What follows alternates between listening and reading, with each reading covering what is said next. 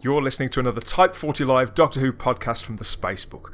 Audio editions of our video content originally streamed to YouTube and other platforms. A quick reminder this is recorded completely live, and we interact with viewers across those platforms in real time. The occasional detail may get lost in translation, we're working on that, and the odd swear word may pass one or more of our lips. So this show may not be suitable for the under 15s. Now that's all straight. Let's start the show.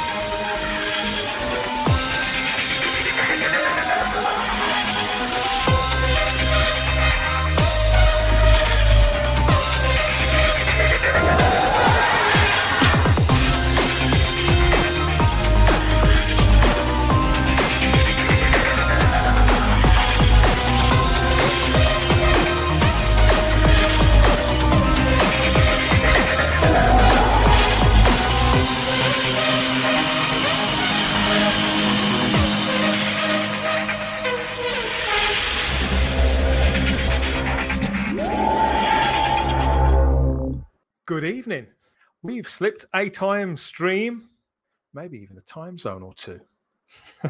Welcome to the new time slot. Thanks for being here, everybody.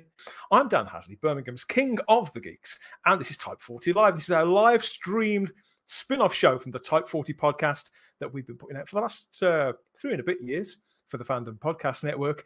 And this is when we get together once a week week and a couple of days, usually a few of us gather together to talk all things Doctor Who. Could be the past, could be the present, or could be the future, or it could be all three, like this time. Stay with us. We've got lots of things coming up. If this is your first live stream with us here in the new slot, if this just fits you better, wherever you are, which territory that is, welcome. Welcome to the show. Lots of fun to come. We can guarantee that because although we are quite serious about Doctor Who and we are very, uh, how can I put this? Loose lipped and free speaking too. Uh, we do believe in having fun as we go. And when I say we, of course, I've got my fellow companions, my wonderful traveling companions to bring on in a moment. But let's let's check in with a few of you first, shall we? See who's joining us. We've got a packed, yeah, packed cloister room. Good to see you all here. Oh, who have we got? Hi, says Lord Thoth. Hi, and uh, hello, everyone. Looking forward to tonight's show. Me too, Wendology. Me too. It'll help to keep me awake, says Megan Eurobyte. Well, you know, we help where we can. We help where we can. Just a thumbs up here from Lord Thoth. Who else is here? Richard Brooks says, Good evening, folks. Great to be here with you on this new time zone. Yeah, several reasons why we've done this. I think we'll probably go over a couple of them on our way in. But yeah, we do appreciate all the support because this is quite a big deal for us. Obviously, a different day of the week, different time. We've got a good feeling about it. Uh, what else have we got? Who else have we got? Talons of Wayne Chiang has made it too. Evening all. Evening, Wayne. Good to see you too. And an ahoy shipmates. There's always an ahoy late from Crimpling Doubloon there. Good to see you too. And uh, Alan Collins says some good, lively chat tonight, I hope. No pressure, Alan. Good to see you back again. Who else is here? Our enigmatic Joker says hello. Or so yes, lots of names that I recognise, and a couple that I don't. We'll get round to you. Keep the comments coming. We want to know what you think about all of this too. This is very much a, a communal thing. It's not just about all us big mouths, is it? And speaking of which, let's, let's bring on the first one. I think yes, it's only right that I I will on the original Whonatic. Uh, we've been recording some podcasts lately. Some you've heard, and some you haven't. He's going to help me tease a few of those with you. Know it's my good friend Simon Horn. Hello, are we on? Are we live? Is this it? This We're is this is We're live. This is, this is way live. past my bedtime, Dan. This is way past my bedtime. I can't I can't function at this time in an evening. You're you're you're throwing me out. It's great to be here. I love this. This is great. good new time zone. Love it. You know, bring it on. Hello, Have you a- everybody. have you got a hot drink to hand? Uh, I haven't. I have to go and get my hot drink because I'm all in my time is all gone timey wimey, and I'm all out of kilter, and I haven't got my cup of tea ready. But hello to everybody in the chat, and I can see a couple of new. Hello, Wendology. Hello, Vanessa. I can see a couple of new late names there. What, was that one I saw a moment ago? Um, was it James Roxall? Uh, Julian Roxall. Sorry. Hello, Julian. Julian, First time that yes. you've been with us. Julian hello, anybody else that uh, is new? group. Hello and welcome. Great to have you here. Yeah, good, good, good stuff. Retro Dicky says, uh, "Hey, all the chat." And we've got hello, Darren here. So everybody's everybody's shaking hands and, and saying hello. Okay, yes, it's just yeah, it's great to see that people have followed us into the new time slot because obviously this is uh, it is quite a change, isn't it, Simon? But very unfortunately, Yes. my gut feeling about this was that a good reason for moving to Thursday, not just the time zone thing, was the fact that lots of Doctor Who news and or rumor tends to drop on a Wednesday or Thursday, and that has Mm. absolutely happened this time. We've got so much to get into, so much to talk about, and a few things to tease too. Yeah, just to remind you that uh, the Type 40 podcast is also up on the channel. We've just dropped a brand new episode. This is with our interview with the Blackpool boys. That's Alex Storer and John Collier. That's to tie into Blackpool. Legends that the they are both. Yeah, they're, dropping a second of their colossal ebooks over the weekend, so you can find that on the, on the channel too, as well as these other episodes as video tracks, as well as podcasts. And we recorded another one, didn't we? A very special one at the weekend that we can't tell everybody about yet. Somebody that was so exciting, and one of my absolute heroes. I'm saying no more at all, but it was such an exciting podcast. You, you won't believe this one. It was very, very exciting. And uh, yeah, to, to rein us back, I think, before we get into too much teasing of all of it, let's bring on our fellow traveling companions for the show. It's our mates JT, the Mega Geek, and Queen Charlotte. Good to have Hello. you. Hello. Welcome to 8 p.m. JT's there sweating in the Doctor Who loft. aren't? Yes. I, I, I'm happy to report, Spacebookers, that again, it's a blistering uh, uh, week here in Scotland, and it's absolutely fantastic. And yes, I'm very hot. I know I'm, I'm making the most of it because in a few weeks' time, I'll tell you, I'll be up to here in snow. I can, I can assure you. Yeah. Hello, Spacebookers. Nice to see you all. I love how he gets more Scottish as he gets towards the end of a sentence. He does, yeah. He does. Yeah. like it JT. depends who's been speaking to during the day. Has anybody got time lag yet? How are you? No. how No. Charlotte. You're No, used to streaming at this it. time of night, anyway, aren't you, Charlotte? I am. This is my usual time to stream. To be fair, I was a bit early for you guys before. yeah, Well, No what a week it's for you been, then. though. it What- has been what- a hell of a week. and It's as been a hell of a week.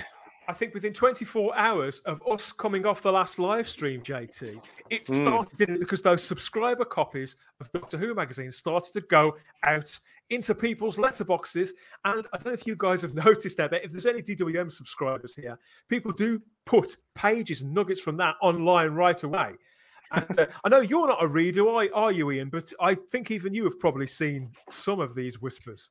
That have come out. Yeah, but you know, I don't care as long as they're out. And um, I'm, I've got my fingers crossed for the BBC to do the right thing, but we all know they're not going to. So Well, I'm not so sure, Ian. I, I think they're, have to I say. think they're gonna have to. I think they're gonna have to do some of well, the I, right I, I hope so. I really Let's hope so, hope guys. so. Hmm, yeah. Yeah. A few, more- few more names here. Philip King says, Hi all. Everybody. Cheers, Philip. From Hello, Philip. Philip there. Wonderful stuff. Yeah. And disaster areas here. And Yay! Love the music from Garbage. We love the music. Hi, So thank you- garbage. Hope that hope the the business music. is going well. Garbage. Thank you for all the music to our friend Problem Being as well. All the Mm. music that you hear on Type 40 and Type 40 Live comes Yeah, from big up problem being. Hi, problem the being. keyboards and various other gadgets and gizmos of problem being whether he's around or not this time i'm not entirely sure he may pop up who knows yes so first of all let's start with this because i think we've all got our opinions about this if you're a DWM reader, long term reader, you'll be aware of the production notes column. Now, Russell T Davies started this when the show came back. In fact, he started the column before it actually came back. As soon as they started filming, he was doing this in 2004. Stephen Yeah. Moffat carried it on with very few gaps in between. Occasionally, somebody else would chip in, but generally, it was Steven Moffat. And then Chris Chibnall took over and kind of relinquished it, and only does it every now and again. But he has he has supplied us with a brand new one in the latest issue, which came out last week. So this is I think, I think he probably does it maybe round about his birthday when he gets a new packet of crayons to write with. I don't know. Yeah. yeah, so so Yeah. this is the uh, the latest production notes column from Chris Chibnall. Now, I'll spare you the pain. It's not a riveting read, everybody.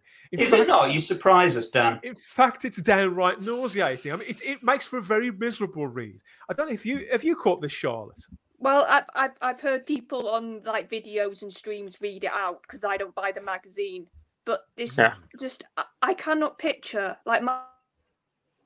Oh, hello, she gone. Well, he spends he spends basically two pages. Now imagine this, right? Imagine you're working in a supermarket. You know, you got a general job or a calf or, or packing up boxes at. Amazon or or sorting shelves at Argos or whatever. You got to, you know, you've you've got a general a general normal everyday job. You pick up your wages and you go and you pay your five ninety nine for Doctor Who magazine. You open it up and you see a column from Chris Chibnall in his very nice, secure executive job running Doctor Who, spending two two pages complaining about how much he doesn't really want to do it.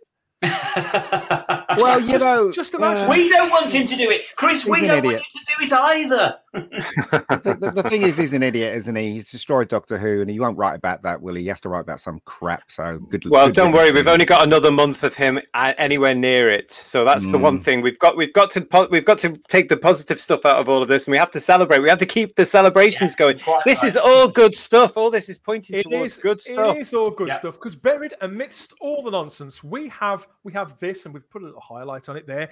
And uh, Chris Chibnall just confide that in, in between all of his misery, that the he says that the big change that has happened during our tenure Mm. has been Doctor Who is now produced through BBC Studios rather than BBC's in-house drama department. Now, bear in mind Mm. that's the in-house drama department that's run by Piers Wenger. I have to be Mhm. careful how you say that. Wenger It's- was that, yeah, Wenger. Yeah, Piers, Piers Wenger. He was a bit of a notorious character in himself. You, you said that, I didn't, mate. so, yes, so that represents quite a big change. But he goes on to say that it's a change that won't really have affected how you view the show, but it affects the process by which the program is made, managed, and planned strategically. So uh, he does finish off by saying that whatever does come next will be a joint decision between BBC Studios and top decision makers at the BBC. So, in other words, way, way, way above Piers Wenger himself. Now, obviously, when this when the, when this got out, because there's a lot of you know, you, you know, Ian, you were saying, oh, you know, I think they're going to double down. I think they're going to do it, and there's a lot of cynicism out there that Mm. whatever may come next may be worse, and somehow that they could follow this disastrous era of Doctor Who, show run by Chris Chibnall, starring Jodie Whittaker with something even worse. But I think that the that this actually signals the complete opposite. And you know, uh, myself and JT, we were talking about this, weren't we? As soon as it broke, but that is a that's a key change, isn't it? The fact that BBC Studios, Mhm. somewhere along the along the way, they are the commercial arm of the BBC, aren't they, JT? So. This Yeah. moving under their direct direct control rather than that in-house drama department it, and the the the key factor of it being more commercial that can only be a positive thing for the brand for the intellectual property can't it I. I, I absolutely think so. Um, you know, because you can almost trace it back to where studios have got involved. And actually, if you go back and look at previous Type 40 lives, you can actually see where we started talking about studios because we had heard that studios had met with Chibnall. Um, you know, and that that goes back towards the end of their first series, uh, Whittaker's and, and Chibnall's first series. So that's where I actually think the the the um, production changed hands. This is a, a game changer, though. This is the first time in Doctor Who's history that it is not run by the BBC drama department. And for studios to come in, I'm actually very optimistic about this. I'm very welcoming to this. Hello to anybody from studios that is watching. Please get this right. We know you need it to, because you know, um, I, I think there's. uh, I think this is a good thing, and it's been interesting in the last week, and, and certainly since yesterday, that a lot of the fans are going off in all these tangents and what have you, and that's exhausting. Watching what's going on in people's minds and the theories, it's it's absolutely exhausting.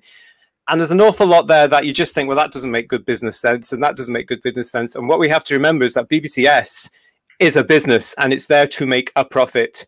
And they will not like what's gone on with Doctor Who because it hasn't been making the pounds. But do you, JT? Do you think um they will, you know, because because the tone of what the BBC is now? Do you th- do you do you think they will disregard the tone and do what is right for for for Doctor. For for me personally, right, if they cast a black man as the Doctor, it'll be okay. But for me, the Doctor's always been a white dude, if you know what I mean, and and he's Yeah. always been from Cambridge I and may, stuff like that. So I think it's more. you know if what I mean? may, I think it Mm. makes it's a much more fundamental thing than even that. We're talking about bare bones saleability. I think that Yes. kind of the kind of stories that they were selling. Uh, that they were telling, sorry, and the kind of relationship. I think the relationship between between the program and the audience has been massively compromised and damaged. And I think they will be able to forensically go back through their steps. BBC Studios having stepped in, and with that com- with that absolute commer- commercial remit as paramount, and they will be circling on that right away. And all of those trappings and all of those, which are quite surface surface level decisions, really, those will sort of come in time. I mean, Simon, you've you've worked in television. Does that make sense to you? Mm-hmm. Saleability, com- commercial oh. viability again. Absolutely, and I agree with JT. I see this as a good thing, and certainly I'm one of the fans who is old enough to remember back in the 80s. We endlessly, endlessly used to say, "These, this is in the JNT years. Why is it that the Doctor Who makes so much money uh, for BBC Enterprises as it was at the time, and then BBC Worldwide as it was known, um, and yet none of that goes back into the show. And we used to constantly be pushing for what, in effect, has now happened. Maybe we weren't pushing necessarily for, for BBC Enterprises at the time to take it over wholesale. That was never really even in our thoughts. But what was in our thoughts was that, yeah, BBC Enterprises i.e., the, the, what is now BBC Studios, would step in and would take some sort of ownership of Doctor Who and get involved in it. And so, this to me is a good thing. This is what I wanted back in the 80s. Um, and so, yeah, what you're saying there, Dan, is spot on. Of course, they're coming from a commercial point of view, they don't come from the indulgent point of view that BBC itself comes from, where it's got this this this constant handout from the public of, of money that, that, that is, is yeah, but what, what, you, but what you're money. saying, Simon, is if if they did do exactly what we want, you know, the the the the, the, the people that don't support this, they'll be all over Twitter and screaming, and you might Yeah. have some shots of people going ah But on I- the floor I- and shit like that. I, I think That'd be great, wouldn't it? That'd be fantastic. No, I- sorry, sorry, Charlotte. No, go it's all right. I go. think the difference is they've gone so much one way. Yes, They've gone so much pandering to Yes. a s- a, type of fan yes. that B- BBC Studios have had to come in and Yep. say, Mm. you might want to do this because of your politics or vanity or whatever it is, but we're suffering. The Spot on. Yes, licensees Yes. will be telling them, we've been suffering for the last four slash five years. But they and won't say that, will going to they? knock on. And- well, no, Yeah, yeah, they will. They Yeah. They, I hope they so. Don't need, They they, don't- don't they need don't to say that. Politics. Nobody needs to say it. Nobody needs to hold their hands up and admit they got it wrong and apologise. It doesn't matter as long as the project is good. And I think with studios stepping in, they are obviously going to say, look, we've got to have a commercial product. People don't care about the timeless child. They don't care about what the history of the Time Lords was. They don't care who came before. They just want to see Daleks. They want to see ray guns. They want to see spaceships. They want to see adventure. as, de- And as fun. Deeply affected as we all were by all that, Simon, and you and I had to, you know, we had to help each other through that. I'm still in therapy for it, Dan. As much as that, as much as that affected us, the general public will have just been staring. The very few of them that were still care. watching, just staring blankly at the screen, thinking, "What the hell is this?" We've got to. Well, they didn't though, Dan, did they? I mean, we know that the general public in the United Kingdom didn't tune in. They weren't watching. switched over. They they watched what was ever on um, ITV or, or Netflix. They were or, or were going out and having a life because in those days we were allowed to go out. You know, it was it's a it's a real case that the the general public in the United Kingdom were not watching the show. The, the BBC studios. Um, to answer Ian's question as well, I do hear this from various YouTubers and fans as well. They're going to double down, the double down. I don't think they are. BBC Let's Studios hope is well, no, they're completely different. They are not the BBC. The BBC let's- is in their title. Let's, let's but they're in a business. We, we understand why the default setting for people receiving this is now cynicism because we have Yeah. been. I think Doctor Who fans have been burnt way more even than the Yeah, Star Wars fans, the Star Trek fans. We really have by this. It's been and it is it has been personal. Chris Chibnall and his regime deliberately made great effort to push this out. We have heard this directly they from people working on the show. I'm afraid we can't tell you who, but we know that this is the truth. Uh, JT, I wanted to ask you because problem Yeah. being here, watching in the chat, high problem being on YouTube. High problem being. Sounds like Tim Davie finally got involved. So Tim Davie, who is the director general of the BBC, he was with Studios, wasn't he? So do you think Yes. that this is effectively coming? That this will have been at his level, bringing this all together. That this was an executive order in effect from Tim Davie. No, I really don't. I, I really don't. I think he's got other things on his on his plate now, and I know where uh, PB is coming from there, but I, I don't though, necessarily JT. agree. It is, but it is one of the BBC still one of their potentially their biggest earners, isn't it? It's potentially one of their biggest earners, which is why Studios has got involved. Um, and, and why Studios have got involved is because they would have had licensees coming back saying this isn't selling, this isn't selling, because they rely on that feedback. We hark back. To, Simon talked about enterprises back then. They also had feedback from licensees back in in the day when the show was off the air in the good old nineties. Um, you know, they got feedback from licensees, and that's why they were always very surprised that the VHSs were selling, the DVDs when they came along in, in '99, they sold. Uh, the books were selling, everything was coming back. Virgin were always going back saying, "Oh, yes, we're doing well, And we're doing well." suppose, I suppose at the time, JT, because it was in PBS, it was being shown on PBS stations in America. Still at that point, if they'd have stopped, uh, if if they'd have stopped, sort of carrying it, then that would have been a really clear signal that you know people don't watch this anymore. They're not paying because it's on, and so Well- would have been that di- that dialogue between the two arms would have been very fluid and very provable straight away. Well, possibly. I, I, I have to say, I've never really been interested in the foreign markets, uh, so I can't really comment on your point there because I'm not. I'm just basically not. I'm more interested in the homegrown audience and making sure that, Yeah. that the show is popular and secure in the United Kingdom. But, But, this is a game. but This is a game changer. But studios are the ones that have made His Dark Materials, for example, an international success, partnered with Amazon on shows like Good Omens. Yeah. Yes, That's and, and they know what they're doing. And when you look at the quality of some of the stuff that BBC Studios is coming through, can I just get back to the point quickly of let's look, let's Yeah. talk about the ideology. The BBC, we all know the ideology, Ian. We've we've got that mega geeky. We know what's going on. We know it's extreme left wing, and we know it's just all Yeah. not tying in with the British public at all in any way, shape, or form. A very small minority. But studios, although they have a certain um, as all businesses do, they have a diversity and inclusion quota. It's not necessarily the same as the BBC television version Mm. because they are a different business, and a lot of people in there uh, uh, uh, will uh, uh, do think differently because they're commercial and they have to have that stuff. Yeah. So I again, I, I, I want to take this back. We've got to be positive about this, Spacebookers. We've got to look at this time. It's a very- Uh, um, uh, I, I don't mean to be rude, PB. You know, I don't mean to be rude there. I just, I just don't, don't think. I just don't think Tim Davie's being as um, as effective as we all expected them to be. I know it takes change to turn the ship take- around, but I haven't seen anything that's going to convince me he's actually doing a good job. Well, the other I The other thing I think you have to bear in mind with Tim Davie is he's got a heck of a lot on his plate. It's like it's basically turning the BBC round is basically like turning the Titanic round. That's yeah. Um, so it takes a lot of work. So so uh, he, he But the might have. Titanic sunk. He, Well, so's the BBC. We know that. We know the BBC's going Um, down. so it's possible. It's possible that Doctor Who got mentioned in dispatches, as it was by Tim Davie, Yeah. who might have said in a board meeting, right? You know, one of the things we've got to sort out is Doctor Who, and we've got to sort out this. We've got. So he might have mentioned it from that Simon, point. I've just had a vision of of uh, There we go. a big piece of wood floating in the ocean with bits, bits of iceberg, with Gary Lineker spread eagle over the top, clinging Oh, on for dear no. life. And Zoe Ball. Yeah, Yeah. but th- but this is the brilliant thing about it. I mean, he's got all that to look at because, of course, he's got the license fee payer to be responsible for. He's got the output of BBC. He's got extreme people uh, with very particular views like Wenger that he has to manage and put in. Fr- he's got hiring. He's got firing. He's got all this sort of stuff.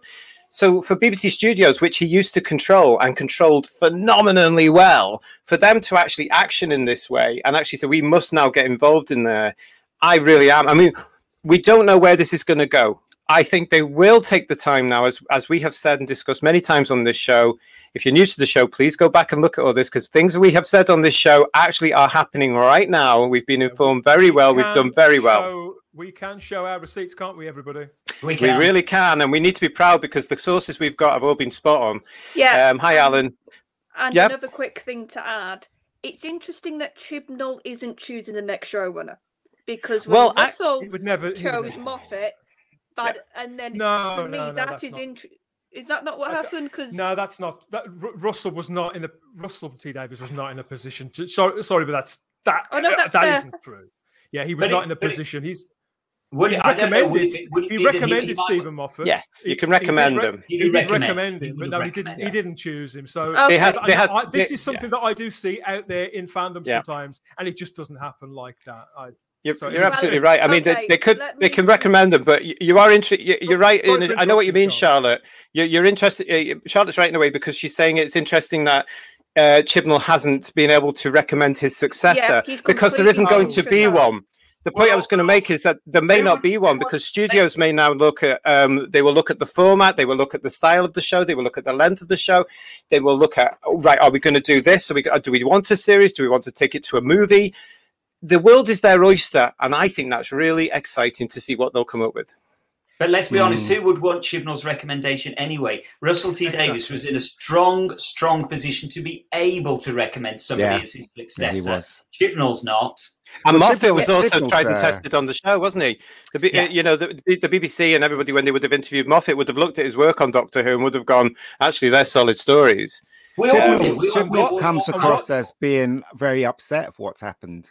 Uh, I think he is because Yeah. he's been fired. Let's. I'm going to. I'm going to put it out there now. He's been fired. He and Whittaker were Yeah. taking it. We know they were taken in a, Yeah. a, a, a year ago, whenever it was, and they were they were taken out. And I, I think they were actually basically said, right, we're not renewing your contract after this. Thanks very much, Yeah. but, but we see it going a different way. Yes, As I- JNT used to do, they were probably taken for lunch.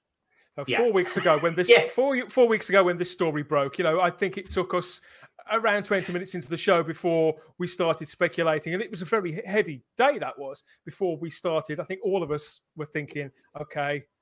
Did they jump or were they pushed? And the more you Oh. They were pushed. it- and now after oh, yeah. all these weeks, the very few things that we are seeing pop up, bob up to the surface, the general shape of it does very much confirm confirm our instincts that this is this was not of their choosing. There was no pacts involved, none of that. I think there was probably a pact that they would leave at the same time, but this seems like drastic action, particularly with clarification there, because that is the first time we'd seen in black and white. I think that BBC Studios. I, mean, I don't think it was done in secret. Don't get me wrong, but I think that's the first time that it had been stated, wasn't it, JT? Because I think you messaged me, I messaged I you about that. I think I messaged the other guys too.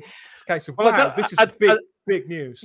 It, it- well, I said at the time when we went on the Type 40 Facebook page, I said this is a game changer because it is, and it is important in the history of the show because, as I said, it's never been out of BBC Drama's control. This is a big step. It's been done for certain reasons. It's an exciting change. But it is a fact that, you know, there's a lot of fans going on now. Who's going to be the next showrunner? Who's going to do this? There might not be any because what you've actually got is you've got BBC studios with BBC executives who will be the showrunners because they now know which boxes they must tick to bring all of us back, to bring the UK public back, to bring your international audience back, and then also to sell the merchandise. I think uh, I think uh, obviously they have to they they have to try and sell it beyond England, don't they? That's their job is to. to- Well, studios something. will be now. I mean, as I say, because this is a game changer, we don't know actually the, the, the actual real deal here. If there is an element where BBC One or the BBC Television, let's say BBC Television is still a partner and it's a co production deal between studios and BBC Television, there is still that remit to justify the license fee money. Mm, Now, bearing yeah. in mind there isn't as much money coming in from the license fee anymore, this is also another way to solve that issue of Doctor Who not being able to get the money that it did have a few years back, because BBC Studios can now push back stuff from the merchandise, which is again why they need money because they will reinvest money that comes from their merchandise into the show, bigger show. But you have to have the merchandise to And sell. it's all pure so- business. And so, if they talk, JT, as you say, it's all business. So, presumably, they're talking to the people who will have maybe bought license licenses to produce Doctor Who time merchandise and memorabilia and whatever else. So, they'll around the world. to them, they'll have had feedback from them. Simon, you talked about the fact that fewer people are watching the BBC now. People are giving up their licenses, and you know Yeah. what? I didn't give up my license just over Doctor Who, but I, I'd be lying if I said it wasn't a deciding factor. And people, you know, there's a, there's very much a conversation that goes on when you when you uh, give up your TV license. The BBC and Capita are on your case right away. Why, why, why, why, why? Simon, I can see several of those phone conversations. Doctor Who actually being mentioned by name. Is that reasonable? Oh, I think it's completely and utterly reasonable because what we've got to remember is there is a lot of disgruntlement out there amongst the public. You you hear it all the time about the, the, people are moaning about the BBC, and so what the BBC have got to ensure they're doing is they've got to give them stuff to, that they want to watch. So if you're dwindling that down all the time, that there's less and less that people actually want to watch. I can remember back in the, I think it was back in the early 2000s that the BBC used to do this publicity campaign that used to pretty much guarantee that there was something for everybody on the BBC, and they were very proud of this fact yeah. that whatever whatever you liked, there would be something that you would be able to find on the BBC. Well, nowadays, to be honest, every time I turn on the BBC, all I seem to see is MasterChef. Uh, being brutally honest, I'm not actually no, that interested in, in, in MasterChef, and that's all that you get these days. I wonder what the BBC would do without MasterChef. So there's no doubt whatsoever people are going to be getting more and more disgruntled, and every time you give them a reason to not, to, by taking away another show that they're not enjoying, or by diminishing a show that they used to enjoy, they're just going to get more and more cheesed off. And there's another one cancelled their, their license fee. I have to tell you, have to tell you, Simon. I was uh, I was at Families on Saturday, and they were watching um, the BBC very quickly. So I caught ten minutes. There's a feedback here. Is that me or are you guys? No, you're yes, okay. Right, and I, I caught ten minutes of the of the BBC for the first time in God knows how many years, and I could I could see the tick boxing from the virtue signaling for everything that, and I was just like, for heaven's sake, is there a tick yeah. box they're not actually doing? But it's it's interesting, isn't it? The whole thing is interesting, and the reason that the BBC are losing viewers more is because people are becoming more aware and they're seeing things. I'll tell you what happened when I uh, years ago when I um, cancelled my license, and I was speaking to the lady, a very very nice lady at the Capita. Um, you know, got through. And she said, I'd like to cancel my license. And she said, Oh, why is that? And I said, Because I can see the BBC becoming a far left extremist political party. And she went, Oh, yes, that's another one saying that. Oh, wow. yeah. there you go. And that was years ago. funny thing. When you do speak to a lot of these people on the phone, they are actually, in, as individuals, they're quite agreeable. It's just the it's just the ones that come and knock. Well, I got I got an email sent to me, a questionnaire oh? from the BBC, and and I, I answered it honestly. I said one of, and said, "Why do you why why do you think the BBC's failing?" And I put Doctor Who is shit in in I the box. Literally put that, and I, I sent it, and I sent it. Was know, that from and, studios and, or from licensing? It was from licensing. From licensing, I had the Interesting. Yeah, interesting. We mm. we have a mm. query here from the talents of Wayne Chiang who says, "Do you think BBC Studios will do joint productions with overseas investment then, like the Five Doctors and Joan Hickson's mm-hmm. Miss Marple with joint productions with Australia? Well, they were doing that when Doctor Who came back. Let's not forget in in 2005, it was a joint production with was it Space in Canada? Canada, yeah, one? yeah, yeah, and then BBC America Mm. So, so this is a different company. Does, it's a it's a common thing. It does happen. But BBC America, I understand that that's in difficulty too. We spoke to Carl Wagner on the podcast a couple of weeks ago, and he said how, how BBC America star has really fallen. Charlotte, do you remember a couple of years ago they had oh yeah gently and lots of hit shows. Apparently they've got nothing now. Yeah, Correct. but I, I, I do think the massive difference is the shows had unpopular eras before. That's nothing new, but mm it's it's recovering from basically the show has to rebuild itself. It has to completely rebuild itself. It has to completely gain the trust back of the fandom. That's not an easy task to do. Whoever does, whether that's a showrunner or whatever they end up doing, whatever format it is, they're going to have to. I think honestly, whoever it is, they're they're it's going to be harder than than when it came back in 2005. And I think the yeah. BBC are oh, yeah. realizing this and they're just going, well, God, we've given the, the difference, such a ha- big task to do. I'd say that the difference there, Charlotte, and, and I, I do hate to harken back to this, but I'd say that when Doctor Who came off originally, it had more its popularity had waned, and to be fair to Peter Cregeen, you know, it was it was looking tired. Mm-hmm. Whereas this time, you know, we all saw, apart from JT, he was sensible enough, enough not to watch it. We all saw for the very first time during season series 12 doctor who actually jumped the shark as in the oh yeah. as the common expression is it really did uh, uh, un, unequivocally unequivocally for the first time in you know 55 years it took but it absolutely did jump the shark in that series. And although fewer people were watching it was giving off enough of a giving off enough of a stench wasn't it? Because i think that the people who aren't fans charlotte they see people like us giving up on it and and and being, being embarrassed by it, for want of a better phrase. And so they, because usually we are the, the show's strongest uh, strongest advocates. We will go around telling everybody, watch Doctor Who, watch Doctor Who. You didn't watch Doctor Who. Why didn't you watch Doctor Who? But this think, time we were saying, no, yeah. don't don't watch. Doctor well, I think I think the other difference as well, the big difference as well now to 2005 is back in 2003 for when it was announced uh, that, that, the show was coming back, there was a huge appetite for it. Everybody was really mm. excited. Everybody wanted the show to come back. Yes, now, did. at the moment, nobody's watching. Nobody actually cares. So you've got a much. Charlotte's right. You've got a much harder job now because yep. people don't want the show at the moment. So it doesn't Absolutely. really matter what you do to it. Yep. You, you, you're peddling you, you, are pedaling uphill the whole time. You're starting from a negative position, whereas in 2005 oh, they were starting from a positive position. People couldn't wait for it to come back. Yeah, and I, I also think the other thing. Sorry, sorry, Charlotte. Just to, very to pick up on your point is the most important thing that they need to do is get the public back absolutely more than, more than the fans back. Absolutely, That's what they need to do. I think. Sorry, Charlotte. Yeah. What were you say? Yeah, I was going to say. I, I think that's what got Chibnall pushed it's that it would yes. probably if he carried on doing boring season, it wouldn't have been such an issue. But because he's publicly made this this this show seen as the the, the sort of joke it's become, and that's what it's become. It's like it I was is, listening. Yeah. I was listening to um talk radio yesterday, and even in yep. passing, one of one of the guys, one of the commentators said, "Well, the BBC's hated by the left because they've killed Doctor Who," and he just said it in like one sentence and then carried on talking. and I was like, isn't that telling that he can just say that and then carry on his point without like yeah and and we all know thing. anybody who hears that knows exactly what he means no further explanation is yeah. needed yeah i don't i mean i don't just say it i was like wow i, I don't um it's hard to hear can hard just bash hear. it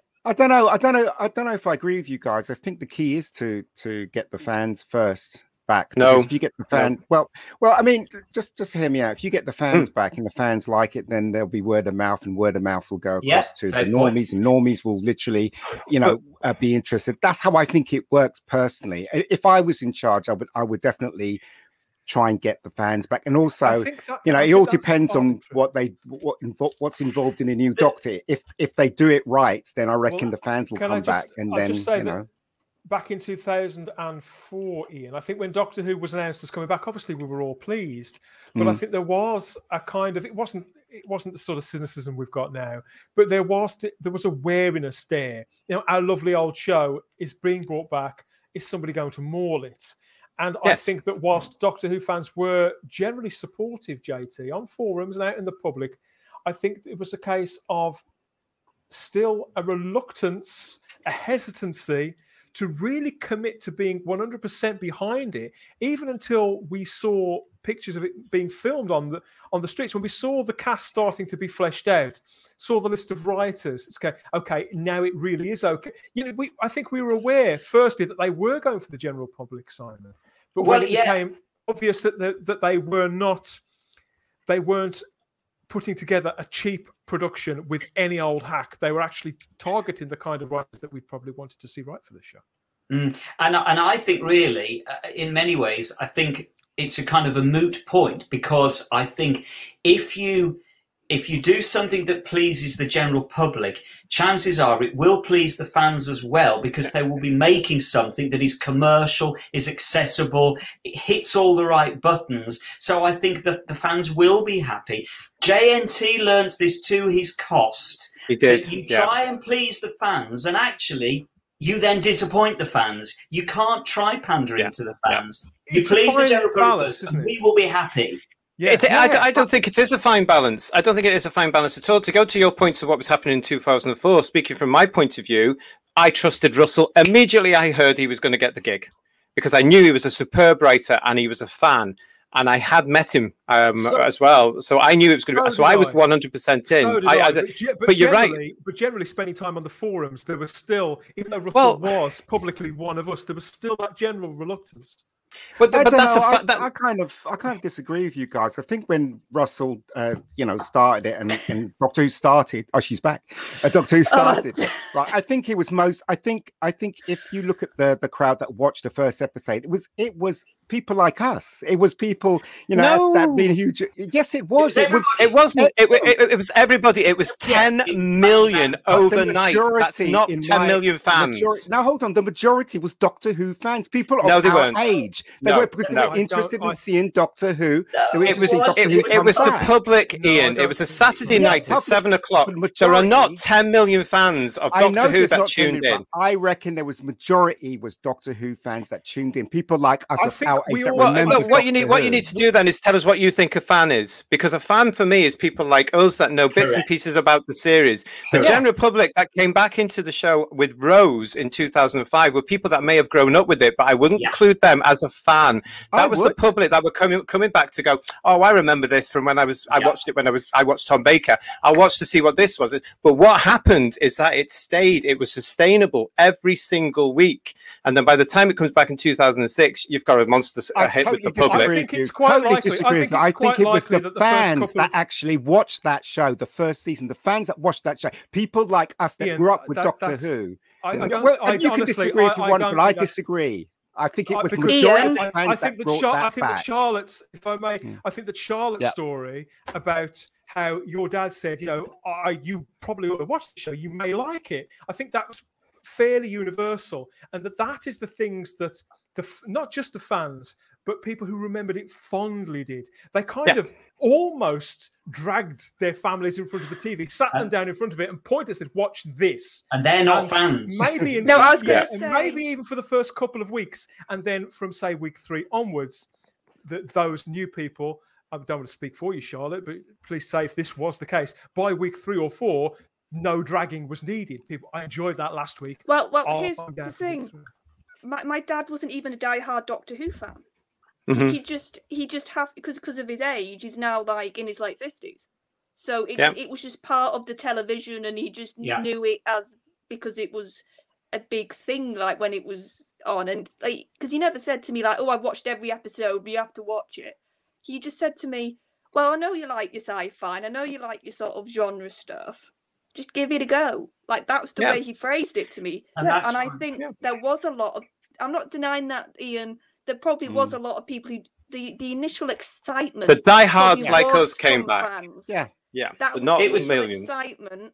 But there that were, a lot were of people there like people like um, Barnaby who would who'd been watching that old classic, and then when the new stuff was coming in, you know, there was a lot of fans that I think you're you're not uh, taking into account. There were, uh, you know, people like me that know Doctor Who, you know, and people like JT, and you know, when they said it was coming back, we were really excited and stuff like that. And I think that kind of kickstart. It's like the spark of a fire. Do you know what I mean? It's the first spark, and then from the fans, it went who straight people through who- to normies, and then people normies started watching it, and then it kind of grew and grew and grew. That's how I think. we're talking about people who had missed it, and I think that's and saw the value in it, and maybe had caught odd video, caught a bit of it on on cable TV or whatever else ever since. Thought, Mm. Why did they take that off? Because there'd been so many years in. Why had that take? Why did I know why they take that took it off. Maybe they should bring it back. again. No, but people's memories, people's memories fade, and sadly, you know, we were in a situation where very few people watching it by the end. Uh, I just want to move on uh, slightly. We've got a comment here from uh, Sadako, which I want to address. Am I the only one who thinks Russell T Davies? Russell T Davies was just as disdainful of the fans as Chibnall and Jodie is. I, Was he? I do not see Yeah, I nothing don't agree. personal, Sadako. I think Russell T Davies absolutely loves Doctor Who fans, and he did everything that he could to deliver a series that would reward our loyalty and our belief, our belief in the format, and to hit the beats that we wanted it to hit, but something that was commercially viable too. I, I think I, I don't know if you are the only one, but I strongly disagree. I, I, well, I'd be interested to know from Sadako 24 a little bit more on that. I'm intrigued by that because I'm not, uh, being clear, I'm not RTD's biggest fan by any stretch of anybody's imagination. Um, I think what he did was a clever thing, and I'm not knocking anything he did. Uh, well, no, actually, I would knock a lot of stuff that he did, to be fair. But that's by the by. I'd just be interested to to know a little bit more from Sadako 24 as to why they're saying that. I'm just interested, genuinely. I, I I think Russell was very clever in the fact that he knew if he bombarded fans like me who didn't know the lore, who were coming in basically not knowing anything. Like I'll be I'll have to admit that I when I first watched Rose, I hadn't had a clue about the show, and he was clever enough that he knew he had to get the the, the core beats there: a police box, the doctor, a companion. Time Lord. Like he had to get the core beats there, but he understood if he chucked a load of what had gone before, and I think that's what's made the show throughout the years get worse. It's got Yeah. too referential of the Bogged past. down. It's No, I totally too agree. Totally caught agree. up And, and, in that stuff. and as I say, what I find utterly incredible, as I said before, is that completely. JNT made exactly the same ma- mistake in the late 80s and kills the Mm. show then. And it amazes me that Yeah, they we knew why. realise they could do that. there, there, there are there are ways of doing it though. Um, if you look at how Russell did it, and then Chibnall in his way has come along at his time, and he's tried to do exactly the same thing, but he has thrown the baby out with the bathwater in his reboot of the vers- of the show, and it's alienated everybody: the public, the diehard fans, the casual fans. Yeah. They've gone. Everybody's gone, and that's why the show's where it is now. So it, th- there is a difference, and you have to do this. You, you, you know, you can all through the original 26 year run, the show was constantly reinventing itself with a new producer came in or a new script uh-huh. editor came in, but they didn't ever do what Chibnall has done and basically taken an ideology or several ideologies and rewritten the whole show to suit that point of view, which has automatically alienated 50% of your audience. He has proved incredibly well how not to do Doctor Who. And this is what I think studios will now look at and go, right, reset. And this is the exciting thing. This is the point now where they will take time. I think they will take time. They've had oh, they've had the past year to start reevaluating it, so they're actually a year ahead of us, Yeah. maybe even a little bit more. And they're reevaluating and they're looking at formats and they're discussing and they're looking at budgets and they're looking at the right format and how a production team should look in a 21st century online. They've got to compete with the online stuff now, like Netflix and stuff like this.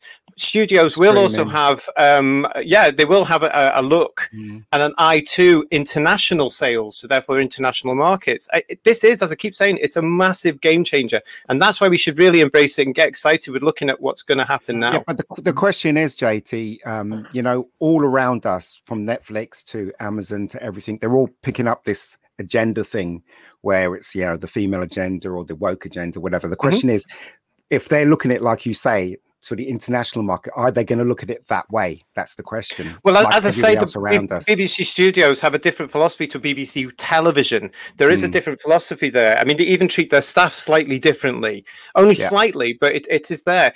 Th- This is what this period of quiet um, time where they are reviewing, they will have to take all this in to say, why exactly did the fans leave the show? Why exactly did the general public in the United Kingdom?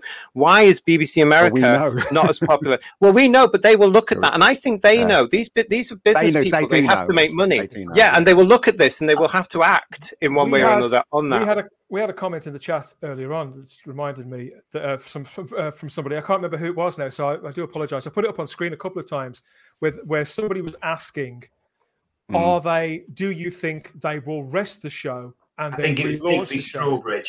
Digby Strawbridge. Now, to me, that's exactly what's been going on the last three or four weeks. It's happening already. They're in a rest period now. Yeah. I, yeah, I think the decision, But they're made- not. I think the don't. The decision was made quite a while they are. ago, and now we are seeing it publicly, very slowly being Yeah. signaled to us very softly with an admi- admission. You know, we got that first tiny admission in the statement. That was the first hint we'd had from the BBC that the ratings had gone down at all a few weeks ago. And now they're slowly walking it out. I want to move it on ever so slightly because there's been something going on this week in your neck of the woods, JT, hasn't it? There's been the Edinburgh TV Festival, everybody. Now, they- they Absolutely. this, every, this is a big deal, isn't it, JT? They do this every Yes. year, don't they? I- don't know what They went on last year with the pandemic, but this is a big, uh, Oh, this is a big industry event where people go to. Uh, to kind of sell their latest wares, isn't it? And to Yeah. it's kind of like the uh, like that. What's that book festival called? It's it's a little bit pretentious, isn't it? The Edinburgh TV festival, but it's got this commercial angle too. So they have people in showrunners from big shows like Killing Eve or Luther or Well, it's else. part. It's part of the Edinburgh Festival in itself. It's part of the huge creative and arts, fantastic few weeks events. You know, and everybody gets there, and everybody has been there in the past. You know, and they've they've, they've hired wee rooms and they've done shows. It, it's an amazing crack. It really is. It's, It's a a, bit like- brilliant energy. It's a bit like the Cannes of TV, isn't it? That's what it is. Well, it's not just TV. I mean, we have a lot of theatre. We have all the comedians here. We have tryout shows that they Yeah. don't want to do anywhere down south. Itself, The I mean, TV, the TV one is part of it, and what happens like is the you get, yeah, you get the you get the uh, various producers or controllers of television channels or directors of television channels, whatever they want to call themselves these days, and they come and they basically talk to the press and students in the creative arts, um, and they ask uh, answer questions about various production techniques or shows or actors or um, sometimes they give away tidbits of stuff that's it's it, they can promote stuff that's coming in the autumn schedules the winter schedules sometimes they may give a wee hint of what's coming at christmas but we all know that's very competitive here so they won't bother So but it's a, it's a very important ca- part of their calendar So it is part of the mainstream, isn't it? It's part of the TV It industry. By the way, is, is my mic Yeah. sou- sounding better now? Because I've had a couple of people. It's a bit, it's pipping a bit, but it's okay. It's all right. Just Still I've- with I've, turned- I've turned it Yeah. up a little bit.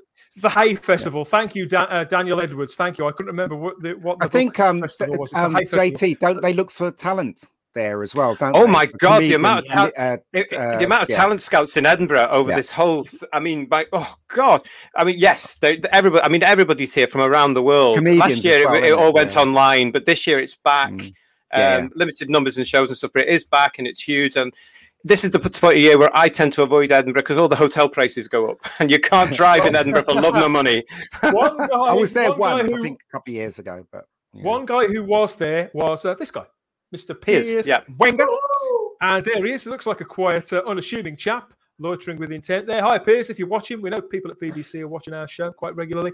And this is what he said. So he was asked directly about Doctor Who whilst he was on stage, uh, asked if he had a plan for the future after 2022.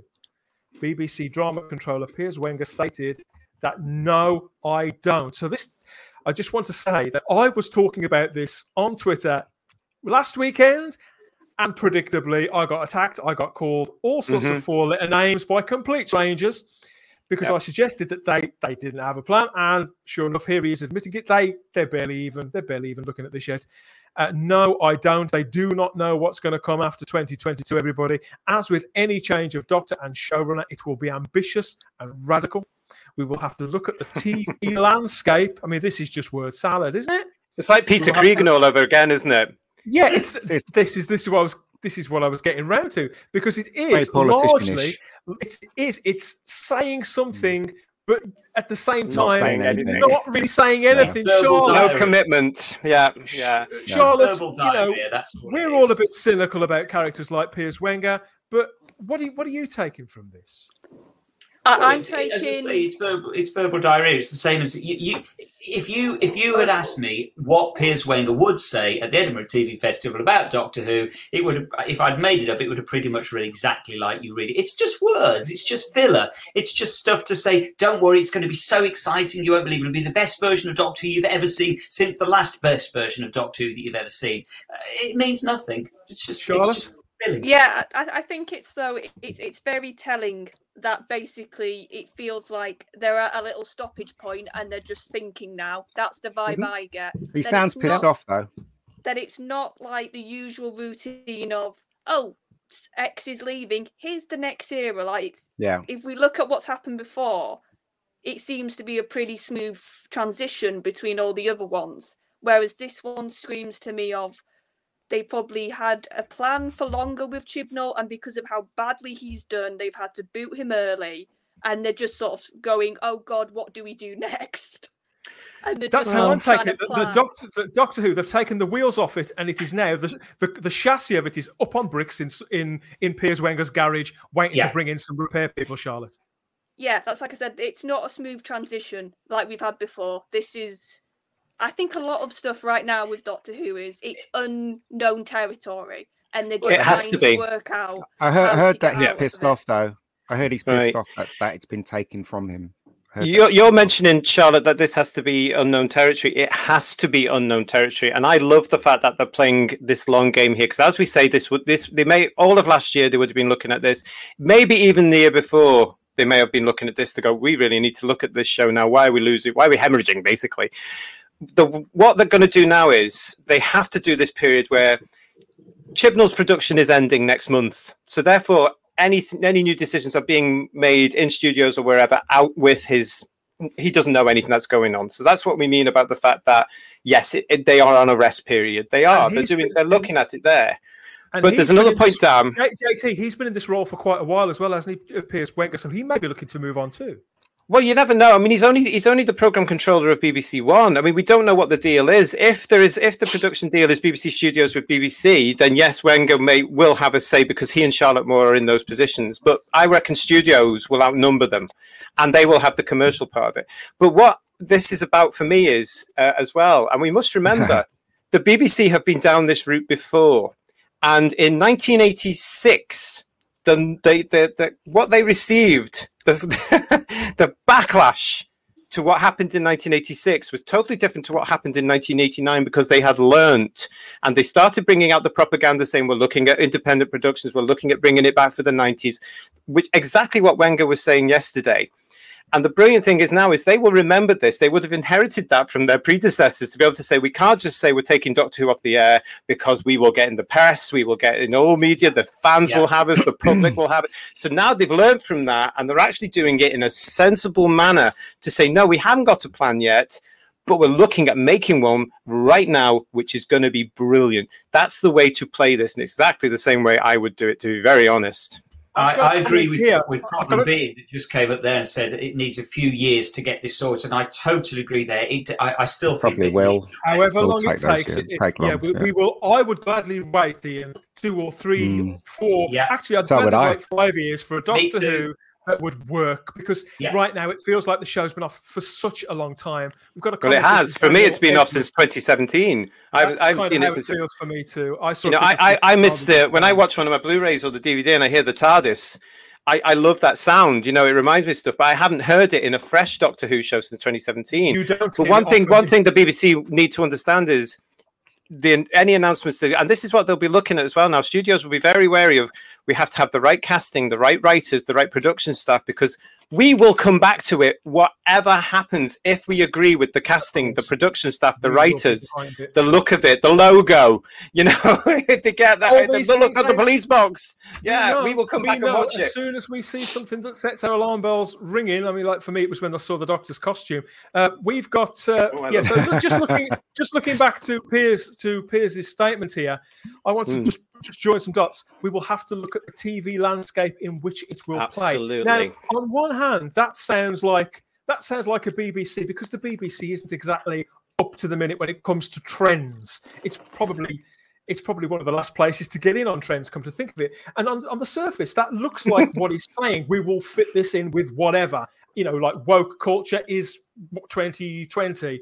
What whether it will be in 2023, we will fit it in with that. But I don't think that's necessarily what he's saying. No. Looking at this statement and then looking at the comment that we've got here from Daniel Edwards, who says very shortly, Daniel Edwards watching on YouTube at the moment says very shortly it won't be in production. Yes. Technically, it's not recommissioned by BBC One yet. Correct. I have been telling you Doctor Who is effectively going out of production for the first time since 1990. That's it's being taken out. I won't use the word cancelled, but it's been taken out of production. And so it's not been recommissioned by B- BBC One yet. And I think when you consider that, we are and consider the shape of the BBC and how that's changing. Later on this year, or I think it may be early next year, BBC Three is coming back as an actual TV channel.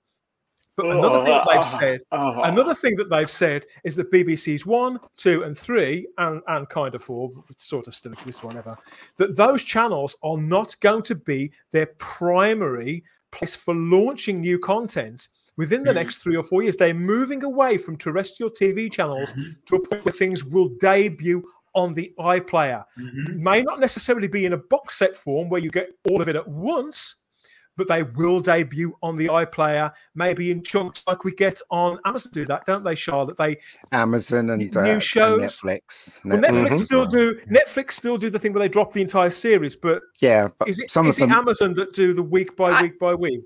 No, well, Amazon sometimes drops Charlotte? everything as well. I was going to say, I don't know about Amazon, but I've noticed in the last year some of their dramas they will dump them all on iPlayer oh, while oh, they're broadcasting them. Oh, they're still yes. on. Yeah, yeah. Mm. And, I, and as soon Bodyguard. as I was noticing that, I was like, "That's an interesting yep. change." because Well, no, it's been going for a, a little while actually. They've been experimenting for a wee while. The only one they didn't do it was, was Doctor Who because they wanted people to tune in every year. So somebody whis- whispered their bodyguard.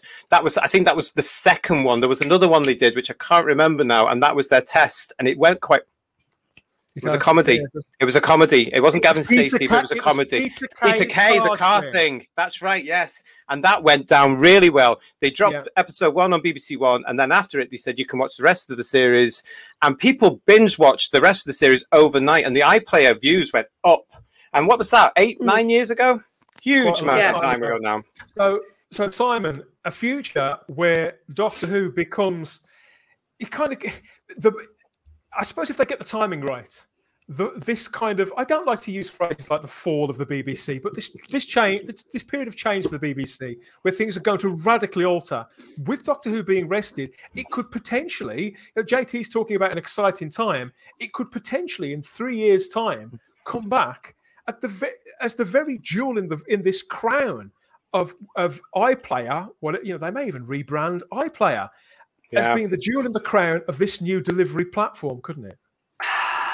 I don't know, as I agree with that, because I think that the BBC is in such a crisis of identity at the moment.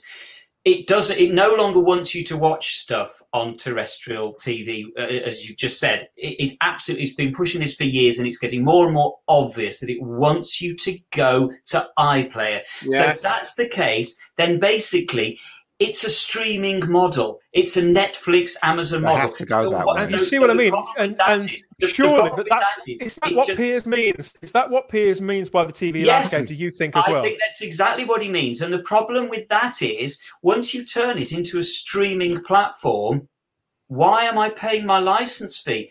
Uh, It doesn't. Quite It right. doesn't add up. It doesn't work. You can't put it alongside Amazon and Netflix as this streaming service, but force people to pay for it, whether they like it or not. Because Well, don't forget say- the, the the iPlayer is already paid for. It's covered by the license. That's why I can't No, use know. it. No, Yeah. I know, but my point, but the point being that with Netflix or Amazon, or you- you're, you're given the choice as to whether or not you Yes. pay for those streaming services. Yeah. You're not given the choice of the BBC. So by moving deliberately to a Yeah. streaming platform, you're suddenly giving yourself this identity crisis as to what what is the BBC anymore. And so I, I, I think I think it's a nice romantic idea to think a Doctor Who coming back as this sort of jewel in the crown of the, of the iPlayer. I think the BBC are, are painting themselves into such a corner with this that it's not going to make all their problems go away. I don't think. I know, I know what you're saying, Simon, and I, I, I, I would agree with that. But I don't think that Doctor Who will go deliberately and exclusively on on a streaming No. process like a new version of the iPlayer. We do know that the iPlayer is a big thing for them now. They're actually trying to get through government at the moment. This thing where iPlayer s- i- is uh, first up on your choices on television rather Yeah. than BBC One. Yeah, so there's this that. whole thing that's going through now. So that's ridiculous. I do think that they will bring Doctor Who back to BBC One television because Doctor Who draws people in. Now, if they produce a good series and if they do manage at some point in the next few years to change the ideology, which we won't go into because that's nothing to do with us, we can't We've force that. conversation People may come back. I mean, if the BBC actually put its, it, itself back into a format that I was comfortable with, I would go and get my license back again.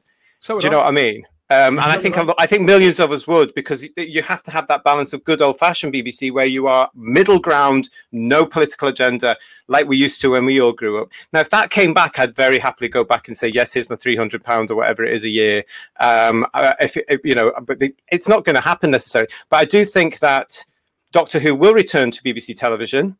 And I think it will be a showcase on the BBC schedules because they'll want people to come and watch it. But I do think it has a role also on their whatever future version of the iPlayer will be.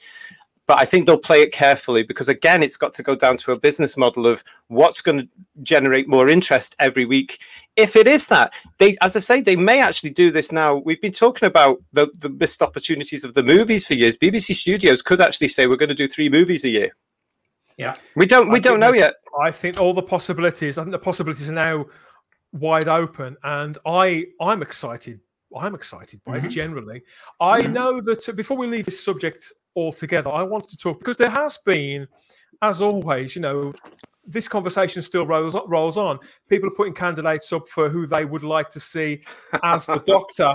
As Yeah. as ever, the latest one I've seen is uh, is Rakhee Thakrar, and Who's uh, she? she she is uh, No She idea. used to be she used to be in EastEnders. She played Sab Shabnam Masood. Oh, then she's on perfect, EastEnders isn't she? for two or three years. And to be fair to her, she has been in a show called Sex Education on Netflix recently, and something. Oh, I love that show, but I don't reckon. Oh God, yeah, I think I do recognise Or her. I love Sex Funerals. Education on Netflix. Brilliant. on Hulu. You know, she's a good actress and she was great in EastEnders. And she plays Bliss in the Paul McGann audios for Big Finish too. But to me, Oh, well, never mind. This, this is exactly the same deal as with Jodie Whittaker. Just because somebody has been a good actress in in a Broadchurch, in an EastEnders, in a sex education, doesn't mean they're a fit for Doctor Who. I don't see it. I think people. I think people will have a lot of shock. Uh, a lot. To, a lot of shock coming to them. Certain people have a lot of shock because I think the the reset button's going to be pressed here. I don't think we're going to see another female Doctor Who, and thank God for it. I think that's one of the No, things I they're going to look at, saying, "Well, that didn't work. That did not work. It was rejected by the British You public. don't- It was rejected by the fans. It's not going to happen again." Is that what you feel? I as hope well, you're right, Charlotte? JT. Yeah, no, I, I, hope you're really right. think the fact that it could be off air for a couple of years or even more, I think that is them deliberately giving them space Yeah. from the female doctor. So Yeah. when if they do come back with a male doctor, it will get a lot of press. It will get a lot of eyes. Everybody will be well. The the nation, the Doctor Who will go back into the national conversation if they have a really good male actor saying they're the fourteenth Doctor. And I just And as, as popular as, and- as an actress like Rakhee was, Charlotte, it's not gonna it's not gonna change people's minds. It's not. Define popular because some of us have never heard of her.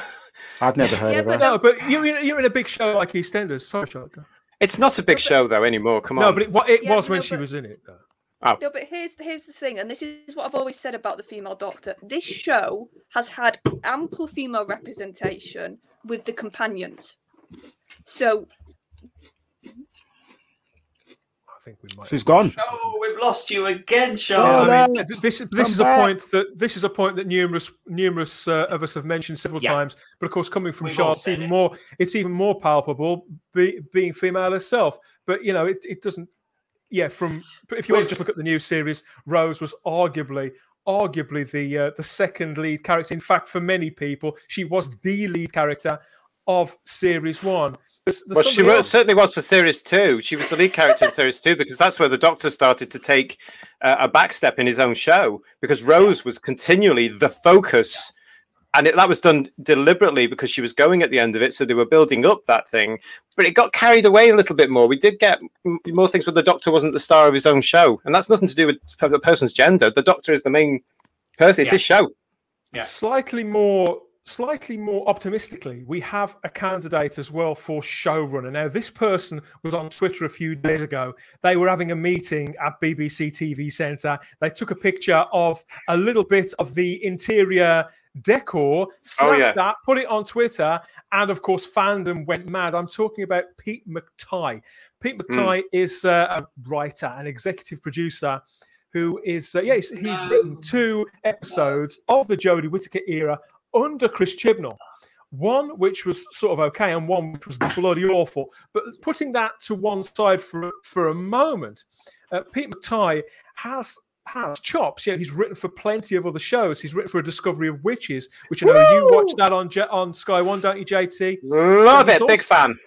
He's also the man behind The Pact, which was recently on BBC One, and more more importantly to me, he has been the showrunner and main writer on Wentworth, the Australian drama series, which I think has been absolutely brilliant over the last seven or eight years. And more to the point, he's also the guy who puts together those shorts for the Doctor Who Blu-rays. Blu-ray collection, br- bringing back. You know, he made a, he made one with Mel, played by Bonnie Langford, where we saw her doing the old Dragon's Den routine. He's he's behind uh, the one where Ace, played by Sophie Aldred, we see her staring out onto the London skyline. These were just two minutes of Doctor Who that absolutely felt not just like not just like new Doctor Who, but they felt like new chunks of classic Doctor Who. Uh, Simon, I suspect, No. like you know, we reviewed Praxeus on the podcast. That episode li- literally sent me to sleep. It, But it isn't. given the fact that this man has a greater track record, No, Could he? No. Bear in mind that he's he's been behind these other great dramas. Though I think Simon He can- disagrees. He No, can write. But he can write. He can write, and he I can't. clearly, I he can't. clearly. Let me let me just. He clearly Sorry. understands. He clearly understands Doctor Who fans and the fundamentals of Doctor Who. That's the Based problem. on That's those the Blu-ray- problem. That's the Uh-oh. Go problem. He Uh-oh. understands Doctor Who fans. I've said this before. I stand by this. This is my one criteria. I'm sure Pete is a lovely bloke. This is nothing against you, Pete, personally. I haven't seen any of the other shows that you've done. I'm sure you're a brilliant, brilliant writer. I'm not in any doubt about that at all. But he's a fan, and this is my one criteria with the showrunner. They must not be a fan of everything. I don't care what they've done. Please, no fan for the next showrunner. That's it. I'm done. Unless it's me. Well, obviously, or me. Yes, thank you. Surely that would. By do you think though? Because Russell T Davies would be uh, the next Russell T Davies would be out then under that distinction. Well, Do you yeah, think he that would we've for been me. there. He would for do you think we've been Uh, there, he- done that, and the time it, and he- now is the would- time to evolve? He would absolutely. He would. Russell T Davies would be out for me. Yeah, absolutely. Because yes, now is the time to evolve. We've got to move it on. We've got to kick out the old. We've got to bring in the new, like we've been saying all through BBC Studios, fresh new start. Please, just somebody completely unassociated with the show. Let's have a fresh new start. Let's let's we. The problem, I think, the problem I think with Doctor Who is that it's never truly moved on from the Russell T Davies reboot in 2005. It's still riding, trying desperately to ride on the success and the popularity of that reboot in 2005. And it's grown complacent. It doesn't think it's got to try hard anymore. That's And I suppose. Simon, the fact that Chris Chibnall, the lazy writer and lazy showrunner that he is, reached back to the Russell T Davies era and just sort of polished some of it up and wheeled it all out again would sort of would sort of back that up. Charlotte, as And you- somebody that came to the show with Russell T Davies, do you see what Simon's saying as well, or or do you feel that it should be steered steered back to safe safe water? Or is Simon right? No, I, I think you could maybe have some of the production who know the sort of who who are sort of a bit of an old hand. But I agree. I think a showrunner should be a non-fan. I've been thinking this for a while as well because I think you're more likely to take a risk because you're so attached to what's happened before, even in Chibnall's own warped fashion.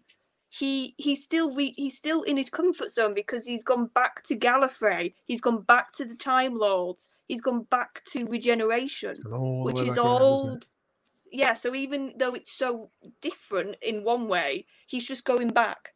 And I do think a non-fan would go, no, I'm not as attached, so I'm going to take more risks in the Yeah, right way, Totally. which is Bring something clean with the sort of types of stories they could tell with the show. Well, it worked forward. for it worked for Star Trek, didn't it? Because when they did Star Trek two, Harve Bennett and um, the rest they didn't didn't understand Star Trek at all, so they went back and watched all the episodes and had a fresh perspective over Star Trek, and it worked for Star Trek. I don't see why it can't work for Doctor Who. do you know what I mean? Fair point. And as Yeah. and I can see as, as William Jennings is saying in the chat here, Barry Letts was not a fan, but he really knew how to get things done. Absolutely, Philip Mm. Hinchcliffe, as we said on the show before, was not a fan. That that that this.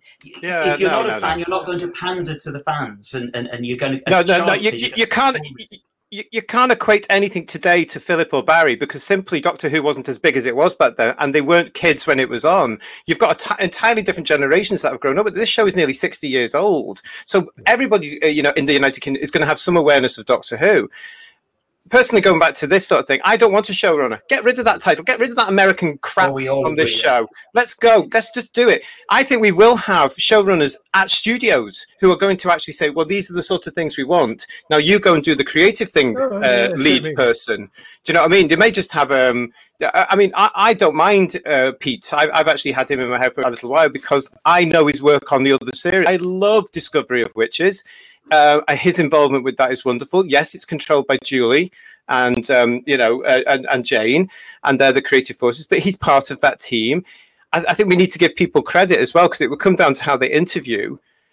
The fact that they know that the show has been in trouble and this is a reboot, I reckon adults would turn around and go, right, I can do something different with this, and we have to give the we have to give that you know credit. We're not going to get to know all their interviews. We're not going to get what what they say, but I would be a little bit more confident if Pete was suddenly said, right, you're going to be doing this. But I, I, do think that's part of what they're going to be looking at in this rest period. They're going to be looking at production team. How does how's this show going to move forward when we need to do this, this, this, and this as the top chairs? I do get the impression, Ian, that everything mm. will be up for grabs. And you know, as soon as we we talked on this show a couple of weeks ago about moving away from BBC Wales, so it won't be filmed in Wales anymore, and that would seem to be if it's now under BBC Studios, all bets are off with Doctor Who now, aren't they? Yeah, uh, yeah. I just about got that because you sounded like yeah. you were underwater. yeah, just a bit Dalek. Like you're underwater. I yeah, have yeah. adjusted my mic because a couple of people in the chat said that they were struggling to hear me before, so maybe I should. All right. I just it, I I agree with JT and I agree with Simon and I agree yeah, with uh, it'll be a mix. Yeah, I, yeah. I, I, I, do I do think it's a good idea maybe to have someone that doesn't know Doctor Who fully. Yeah, I don't mind if they're a fan, but not not a crazy fan, if you know what I mean. But I agree that you need a new perspective over over Doctor. Who. We need something fresh. We need it to move forward. And again, I keep saying it's the scripts that really let let Doctor Who's yep. down. But yep. you know, I agree. Can I just uh, address Vanessa there as well? Do you have to keep crapping on America? Absolutely, I'm British. no, no, no. Uh, you know, I, I do like what Amer- I, I mostly watch American stuff. You know, I, I love that. says a lot. Okay, JT. Oh, unfortunately, unfortunately, a lot of British people are as well, and they're actually thinking yeah. they're American now, which is why British culture is in the toilet because it's just nonsense. But that's you know what, JT, yeah. that's garbage. yeah, well, uh, exactly. Listen, can Very I can good. I just say that as well about what you were saying there about studios? Um, about Wales, Dan. that whole point, that again, that's all up for grabs now because there are certain Scotland. I'm hearing certain things about what's going on in Cardiff and what's what's going on. They're coming your way, JT. Scotland. No, I don't think. I don't think. They, I wouldn't be surprised if we see a return to Doctor Who to London. Yeah, yeah, that'd be good. Hmm. That's where. That's where. well, I think. I think a lot. Of, I think a lot of what's gone questionably, possibly wrong, is getting talent to stay for nine or 10 months in Cardiff is very, yeah. very expensive. Mm. And also, it's been a case of do you really want to commit? No disrespect to Cardiff, but do you really want to commit to nine to 10 months every single year there? That's a bit tired now as well, surely, isn't it? But when you live in London and you can get to BBC Studios studios in London uh, on the on the Thames within yeah. 40 minutes to an hour, it makes more commercial sense to base it there. And and I, I think I think that's an option for them, unless they go to a movie and they're only doing one movie every year or, or something like this, where they was can film whatever they, well they want. And there are very JT, few locations in Cardiff that, that we... There was, Sorry, an actor that, there was an actor that actually said that, wasn't it, JT? That actually said there was. there was a, there was an actor. It, yeah. Somebody was, turned I'll it down you, because. I'll tell you who it. I'll tell you who it was. Who was, was it? James Nes. It was James. Oh, right, okay. oh yeah, Jimmy. Yeah, yeah, about yeah. about seven or funny. eight years ago, a very, a very long time ago and he said it tongue in cheek, and that's that's the kind of thing that James Nesbitt says. But uh, he's funny though, isn't he? I think that now, I think now, this is one of the reasons why obviously they went up to Sheffield to film, to film the home stuff. They go increasingly abroad. I think that having not anymore. A home, having a home base for Doctor Who. I think even having uh, somebody was somebody was talking to me the other day. Oh, it was you, Charlotte.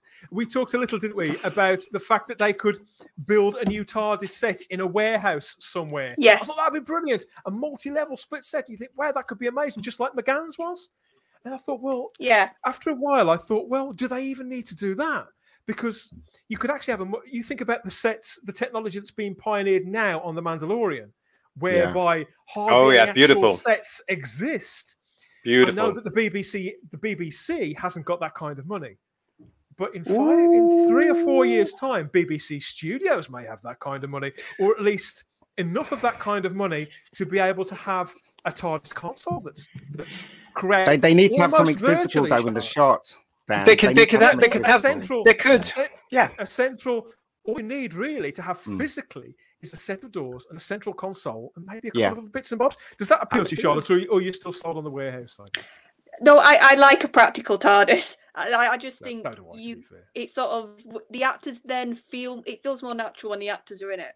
And I think we've seen that with oh. Jodie's run because of how badly designed that interior TARDIS is. It's why it doesn't feel natural when, when they're in shots because they just yeah, they just stand about because they can't sit anywhere comfortably. Whereas at least with the other well, TARDIS, they can move about. Like Capaldi's obviously was the best example. Yeah, it was. That, that's why when I was chatting with you, I was thinking Capaldi like with more money basically that Oh, his bless you. TARDIS with more Mm. money because And roundels. oh yeah, but it's, it's Yeah. more that like you you could have multiple levels. You could have the Doctor like up high speaking to a companion down low, and I just thought that would be such a Well, that- that's- that's down thing to- to do. That's down to design, isn't it, Charlotte? I have to say though that all that walking round is, uh, or, or what you've just illustrated there, is probably because the Chris Chibnall actors can't act. Because from a director's point of view, when when Capaldi, for example, or Tennant is walking around the console, it's all planned. It has to be so the camera stays on them. So it's all it's called blocking, and that's all there. It's all rehearsed. It's all done. So it's not just an Mm. actor improvising. You can't on that sort of set. Everything is meticulous. We have actually got in Britain uh, companies that are using this brand new um, um, innovations, or what we used to call it green screen. It's now moved on uh, in the United Kingdom, and we have them here. And I'm sure they would be delighted to jump at something like this. But as Ian says, it's, it's actually e- it's easier to do because you would have the console. Yes, you could have the doors, so you could have a couple of props, but then the walls and everything would still look real, as we know from the look of the Mandalorian Yeah. and other films that are coming out now. Mhm. We just don't know. Again, we're, we're theorizing, and that's the excitement about it. We don't know what's going to happen, It or where it's going to be, or who's going to be in it, or who's going to run it, or what the deal all in. is. Yeah, and do you know what's even Yeah. more exciting, JT? How many What's episodes? that? How many episodes, everybody, before we have the one where we say goodbye to the thirteenth Doctor, Doctor, played by Jodie Whittaker? How many episodes? You're episodes? terrible. everybody? Tom's got the answer there. Yes, just eight episodes until we finally say goodbye to Jodie Whittaker. I'll say it again. Just eight episodes. I'm only going to watch the last one. We're not going to watch the rest of them. I think we're all watching the last one, aren't we, for our live stream special, which I am so uh, thrilled about already. I'm really looking forward to it. We have another Lord. little nugget of, I don't say information. it's just a tease, really. Now, people long suffering viewers of Doctor Who who have hung in there, JT. You know, count yourself lucky that you missed this perla. Bless them. Back in resolution, uh, Chris Chibnall, who is, as we've been over, slightly slightly obsessed with uh, with uh, well, just like the BBC, with left wing ideology and with having a go at the British public in particular. In resolution, in resolution, as part of the script, he uh, mentioned the fact that Unit had been disbanded as a uh, as a What? result of yes, he, he disbanded What? Uh, Unit. he did, yeah. It gets worse. and he It gets worse, down Have you told me about this?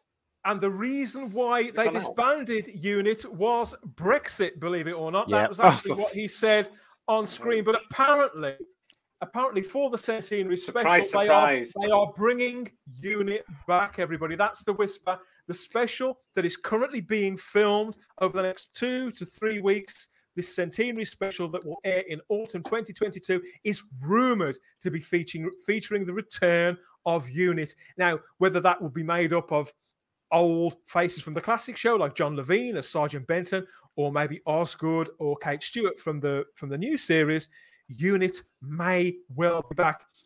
Is this another sort of hail mary from Chris Chibnall? Is this course him it sort of going back on something? You know, uh, Simon, you you saw this as well. What do you make of all this? Is it possible they're bringing back Unit? yeah, maybe, but I, I, I, you know, I just can't even get that excited about Unit coming back. Nobody loves Unit more than me, but Unit hasn't been Unit. I'm sorry, since the Brig left for me, it's never ever been Unit. I, I don't. I've never once been convinced by the. What is it? It, it doesn't even stand for the United Nations Intelligence Task Force anymore, does it? What does it stand for? No, I can't even remember. Un- unified, Ugh, it's not unified Unit. nations. 'cause they weren't allowed to use the Un- United No, it Nations stands- thing. no, Yeah. If I may, it's, it stands for Unified Intelligence. Right. Okay. Then it's just never, ever, ever felt like Unit for me because I don't think when when, uh, uh, when came back with the Russell T Davies years, they didn't do what I thought they did so brilliantly in the Jon Pertwee years, which is they didn't make strong. They didn't put strong characters in that you could have said. Unit just became this kind of this this quasi military organization that just rolled in every so often with faceless people in in black um, combat gear. It's just like that's not unit. So so Oh, I'm yeah, not black. excited. Yeah, about yeah. Unit.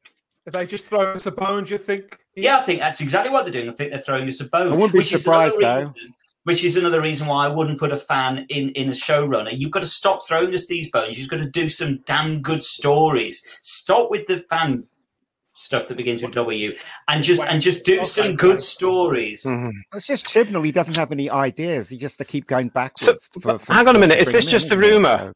Is this just a rumour? Yeah. It is just Well, listen, they- it's one of the few well- rumors that we're hearing. Right. Well, listen. If anybody's around Cardiff, right, become a Facebook uh, Type 40 live reporter because they're filming it now. Don't be looking at the rumors that's going on because some of the rumors I see from these very well intentioned but very Apparently informed, are- uh, informed fans is that it's going out next year. Apparently, there are a couple of photos with the Black Ops style unit uniforms having been spotted on They're location. Yes, garbage.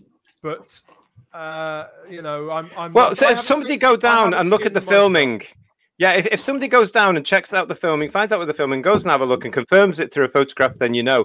Because as I say, some of these ill-informed fans with nice intentions, but they're stupid, think that they are filming next year. They're not. They're just broadcasting this. It's it's in production now. It's being filmed now. So go and have a look. Yeah, bring back Benton, Richard. I agree. And the It's- other rumour. I, rumor, don't think you get him out of the bath chair. and the other rumor about this centenary special, Charlotte. I wonder if you can guess what it is. go on, it's say a it. rumor. It's a rumor that one cast member from the past of Doctor Who may be returning. Oh. A one former Doctor may be Oh. returning for the centenary I special. I know. Can Please you don't guess say it. which actor it may be, Charlotte? No. Well, well, David. But I, I No. Of course it is. No, yes, this it is gets- a he's, strong he's going to be told off by the female. Yeah, yeah, yeah. We know. well, no, I've heard it could be more than one doctor coming back as a It's rumor. I've heard Oh. it could be multiple doctors coming back. Why are they all in Cardiff right now this week? Are they? Well, that's what I when I heard that rumor, I said, well, that will get leaked if that happens because they won't Mm. be able to hide like multiple old actors coming back. That's It's what I said fan when wank. it. It's Unless just they fan wank. That's all did it all is. in But it's yes, I possible if they agree- I it all in agree, Jay. I agree, JT, but would you put it past them? That's the thing. Yes, I would, because it's not going to happen now. Because it's Jodie's last episode for one thing, it's Chibnall's last episode for another. It's not a special like some of these fans are saying. It's just an episode that happens to be broadcast I- as part of the BBC's 100th centenary. Doctor I Who is not 100 years old. There is a confusion there with some no, of these youngsters. can, no, but I can see them absolutely doing this because they are desperate to get people back to, to watching the show. And you put David Tennant in, and will people watch the show? Yes, they will. So so Is he in Cardiff right now? To be fair, JT, I don't know, but, uh, I but all I'm saying is, all, I don't I'm think so. I saying- think they would have made the film. I'm Let me- let me it just would make clarify. sense that it would happen. Let me No. clarify. I I agree with you, JT. This is just another episode. This is Chris Chibnall will be desperately rushing everything he planned on doing in those final two seasons of his run, tying them all up in this one story. There is nothing technically, I don't think that'll be special about this. I agree with you that the reason that we're seeing it badged as a special is because they're losing so much face by having to take this off and and basically give up on this era and admit, you know, they'll never actually speak the words, but it's giving off that aroma that we can all smell. We're like the Bisto kids. We can we can smell the, this failure. But if That's they keep using words, if they keep using words like special, just special, special, special, special, special, we can't really we can't really say to the fans, you know, this, this isn't a special when they're being told all the time it is. And Mm. and to be and to be honest, Chris Chibnall in this production has done that much.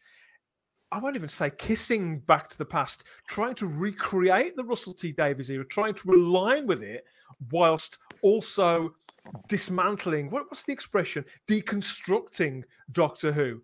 That Mm. maybe uh, there's been rumours about David Tennant's involvement in the Chibnall era for a little for a while now, for a good 18 Well, since to two years. 2017. Almost that it- 2017. almost that it's an, an inevitability. I And hope not. Tennant does seem on very good terms with the BBC. They're quite au fait at filming things in secret too. So is he in Cardiff at the moment? I don't know, but I don't think it's impossible that he that he may. Well, somebody Yeah, get down there and find out because if if they do and they see anything, that I mean, it's not it's not difficult to find out where these people are. I have to be honest, you know, not that I'm a stalker or anything, but you can find out. he's here. He says he's not. But can Yeah, they can they not have it like when um when Dave, uh, Peter Davison was dying and have all those little circles of the, the people go around her face and stuff? Can they not they do it that way? I don't- I don't think- I don't think they would discredit. I, I don't think they would really discredit Jodie Whittaker, who has Mm. been the lead on this role for four years. I don't think they would Haven't they discredit her to that much. But Well, no, do you know what I mean? I mean, it, it would be it would be an already- insult. haven't they already discredited and insulted by introducing Jo Martin as the fugitive doctor?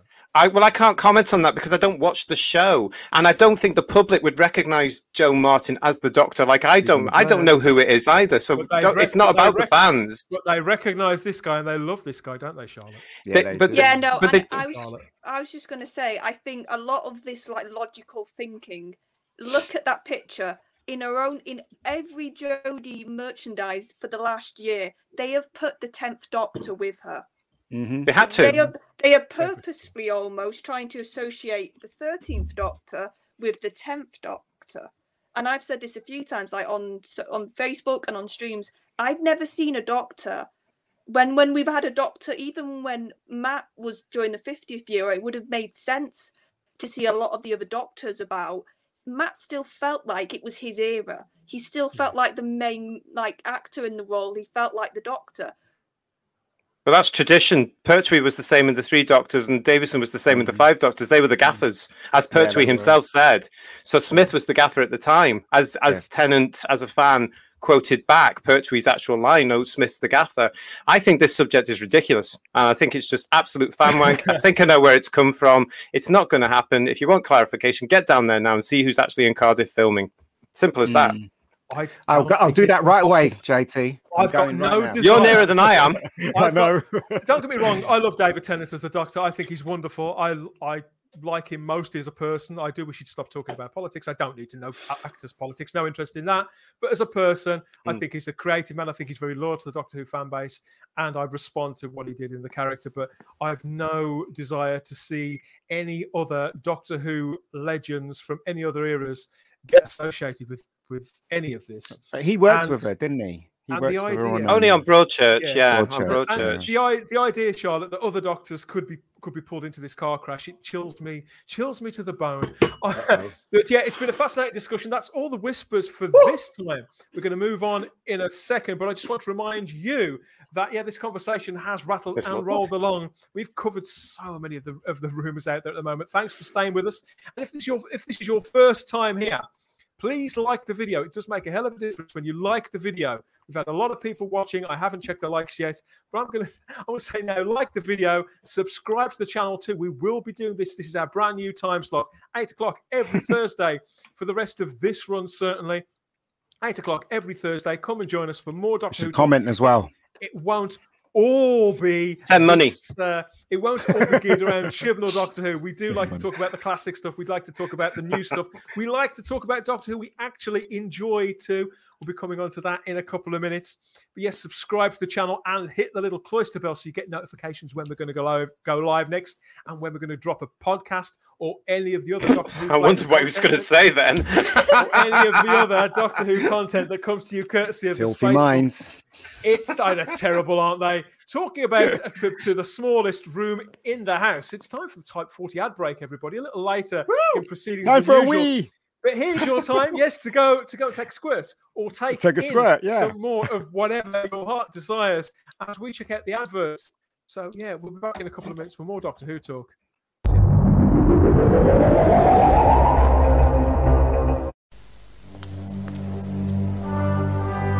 Have you ever wondered just who is responsible for generating electricity for England and Wales? Where does the power that's working your TV right now actually come from? Well, last year, if you added together all the electricity from everyone else's power stations, it would come to this much, about 56% of the total we need. So where, you may wonder, did all the rest come from? Let me enlighten you. It came from the power stations of National Power, the biggest single generator of electricity in Britain.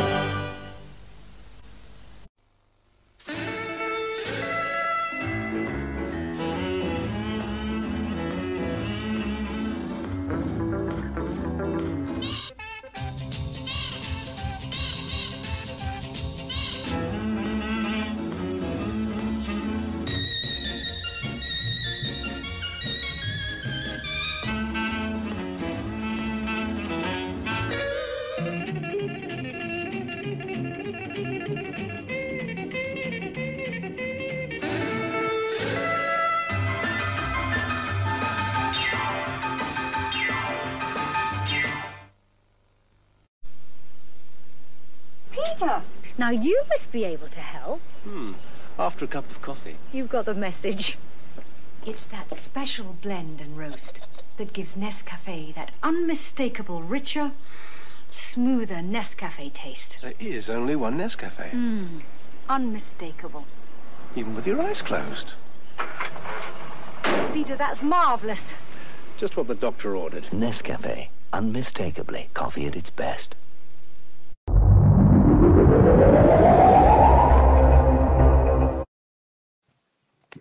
What happened to Diane Keen?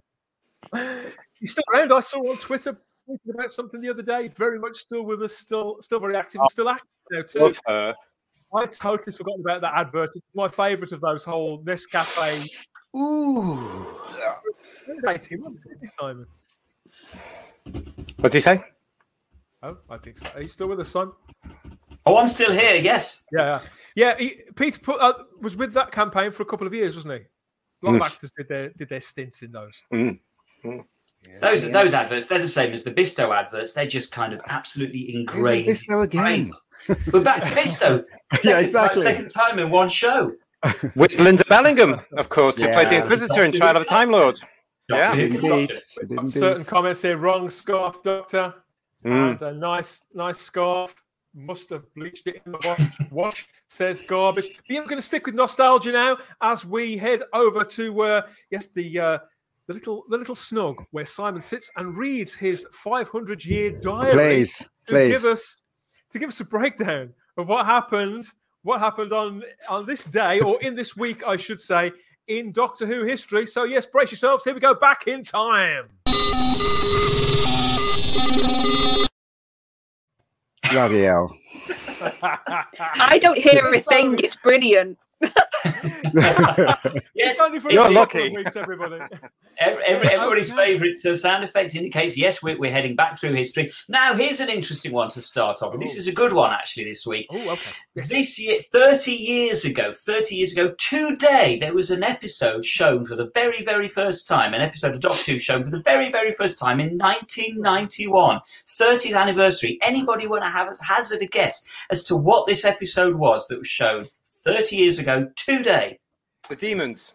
No, a brand new episode that had never been Oh. screened on television oh, before. Oh, not DIT. No, an unearthly child, the pilot episode. Oh, the pilot. Right. pilot episode of an ah, unearthly child was shown for the first time on BBC Two uh, this year, 30 years ago, 1991. 28 Randalls. years. 28 years after it was actually made in 1963, never screened before, and it got a screening on the on this day in uh, in, in 1991. It Was was, it part of- 91? Christ. Yeah. I can't believe this is 30 years ago. It was part of a theme day, wasn't it, Simon? Because they were closing the Yes. Lime Grove studios, weren't they? That's Mm. That's, that's right. Doctor Who was originally filmed.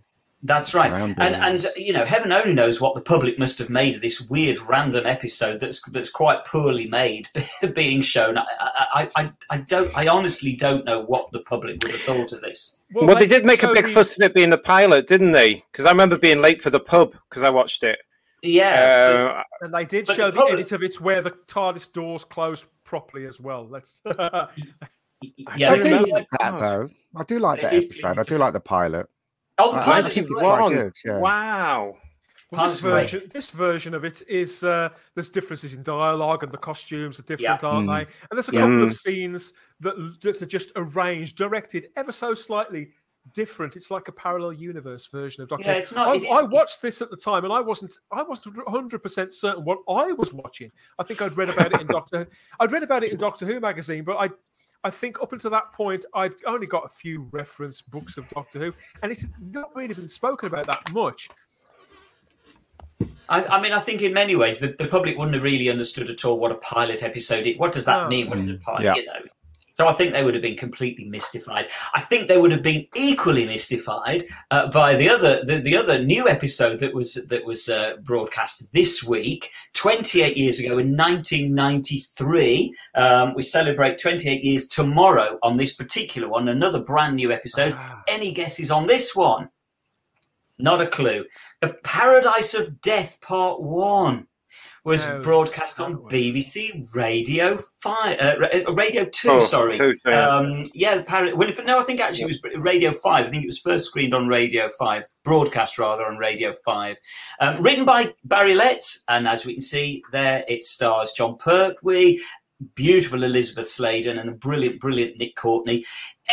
Th- This is a weird one, really. The Paradise of Death. It's a very weird plot involving murders in a theme park, a parasitic plant, an alien race trying to destroy all life on Earth under the guise of an interplanetary trade deal with the British government. It sounds a bit like Brexit, really, doesn't it?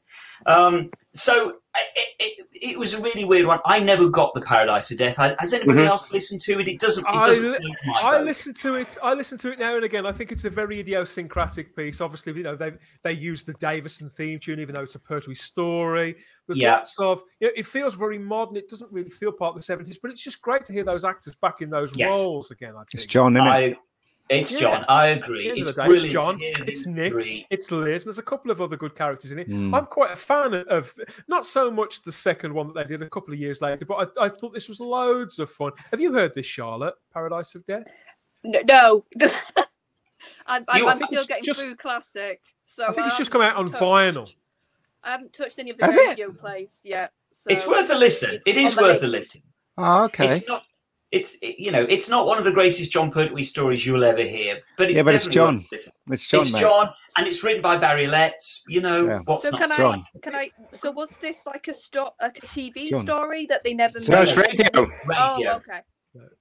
It was made. It was made. It, was made deliberately to celebrate the anniversary for the radio, and then this, these cassette um, versions came out shortly afterwards. Yeah. And then the obviously it's now on CD. You can also get it on download. I tried to listen to it, thought it was bloody awful. But then I was 23, and obviously the pubs and clubs were more important in my life. I have tried to listen to it since. I still think it's bloody awful, and so is the sequel. I think they're terrible. Yeah, you know, the, yeah. the only yeah, The the, sequel the is actual very- books. The, sequel books are good. Very, the sequel is very, very clunky. I think that's Yeah. the difference. Whereas this feels kind of like it feels kind of like the ultimate adventure and, and those kind of things where they they're very think- uniquely for the medium in which they're being Well, Too much so. and also, Too and much also, so. And also, I think they're very much. It's it's very much a case of it's sort of celebrating Doctor Who. Well, it's not trying to just do the regular Doctor Who story. It is reveling in the fact that it's Doctor Who. It's celebrating. doc- It's Doctor Who ness. Um, and so, i i if anything, maybe it's a little too a little too Doctor Who. If there if, there, if there's such a such a thing, it's a bit Yeah. too. You know what I mean? It's too concentrated Doctor Too Who. who-ish. I, th- I think I know what you mean. If if Barry had just written a cracking That's what I um, mean. six-part Doctor Who story like he did with, like he he would have done previously, it would have been That's a lot what I better. mean. I mean, he fleshed them out for the the Missing Adventures books, and they were okay. They were I I preferred the books to the actual audios, They're big chunky, but they're it big still chunky wasn't perfect. They're Richard chunky Brooks. To answer they? Richard Brooks, I don't actually know. Are they are they available anywhere? Are they on CD? Yes, you can. You, you, they are still available on CD. Try the Who Shop with Alex. She might have them in there still, and also I think you can get them on certain downloads now as well. Um, they may even appear on certain Blu-ray sets. Well, they have just been released a couple of months ago in a big, lavish vinyl set, which is obviously ridiculously expensive, which is a great Mm. shame. I think if you dig a little bit, they may even be on Daily Motion or YouTube in one form or another. I think if you have a little Probably. look, Yeah. it's oh, amazing Or you'll what you can find out there. You might They get an are- old copy on. there. on Well, the eBay. well the, pes- the, the Pescatons is available on YouTube, so these must be as well. I've never actually looked because they're over there They- collecting dust. they Look at that big spider and a cobweb on it. They did come out on CD and the original cassette as well. But yeah, I've, I've got a lot of time. I've got a lot of time for uh, for Paradise of Death in particular. You know, I can live without the rest. And it was a creative time where, as you say, even though Doctor Who wasn't on screen, people who were involved in it were doing what they could to to keep it in the public's in the public sort of Yeah. sphere. So we could see, even if we couldn't see it, we could we could hear it. Yeah, it was the nineties. It's what it's what it, it- to get them though was very exciting at the time. Yeah, you know, was everybody very- was like, "Oh my god, Pertwee's going to do one with Sladen," and oh, the Brig's in it as well. So um, was were exciting. wilderness. We were, in, and I agree with Blue Planet. It- What, what a tragedy that we lost Jon Pertwee before he could have done DVD Mm. commentaries. I mean, Well, I- oh, I'd have amazing. loved to. I mean, Blue, all- Blue Planet mentions that shame we couldn't have more John Oh, Pertwee absolutely. audio stories. You know, he died a couple of years before Big Finish emerged, but I think it would have been lovely to hear him just do a few. Would have been great. Just one. Blue, One of the Blue best Planet doctors. also Blue Blue Planet also chimes in with this is such a bloody fantastic channel. I can't believe I haven't watched it before. Neither We can I. believe you haven't either. Where have you been? Thank, thank you. For Okay. Blue Planet. Good to have you here. What's, Yeah, what's good to have next, you, Simon? Right, what's next? 10 years ago, uh, guess what we were watching 10 years ago? We were watching Let's Kill Hitler, which is the Oh. episode. This is the one where I began to lose it, lose it with Moffat. I felt so cheated by this episode. You can't call an episode Let's Kill Hitler and then lock Hitler in a Not cupboard kill him. for the rest of the episode. You just can't do it. It's rude, it's insulting to the audience. Uh, uh, and 8.10 million people watched it, so maybe I'm maybe I'm wrong. Um, can you imagine 8.10 million people watching an episode of Doctor Who now? But that's No. what it got 10 years ago in 2011. Let's Kill Hitler. Any love out there for Let's Kill Hitler? Well, we talked a little bit about I Let's Kill- Vanessa Kill loves it. Hitler. We talked about was it a all little right. bit last- we talked It was okay. Sorry. Sorry, mate. we mate. talked a, we talked a little bit we talked a little bit about let's kill hitler didn't we on the last show when we talked about stories that people found confusing uh, impenetrable and and just hard to to wrestle with to find a way in and find a way out so charlotte this was your era have you got some Yeah. story Why? Uh, no, because uh, more to do with the river stuff. I, it wasn't even the Hitler stuff Mm. that I was just like, oh, that's Yeah. just silly. Yeah. It was Yeah, the river stuff. It was. Mhm. He really should have put more seeds about her being like a best friend, not literally just filmed the scene and go, there you go, she was always there. Yeah. It's like, no, that's not how you do it, Moffat.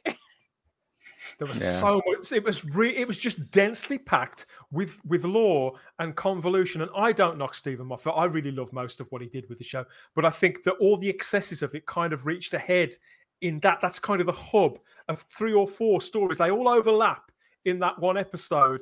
And and yeah, as you say, Simon, the the novelty of, of that title, which was I remember when they said that that was going to that was the title of that first block when it was coming back after a bit of a break, and people were like, "Whoa, yeah, that's a really aggressive, full-on." Yeah. title." It doesn't sound like a Doctor Who title. It sounds like a Red Dwarf title, and it looks and it kind of looks like a Red Dwarf episode here.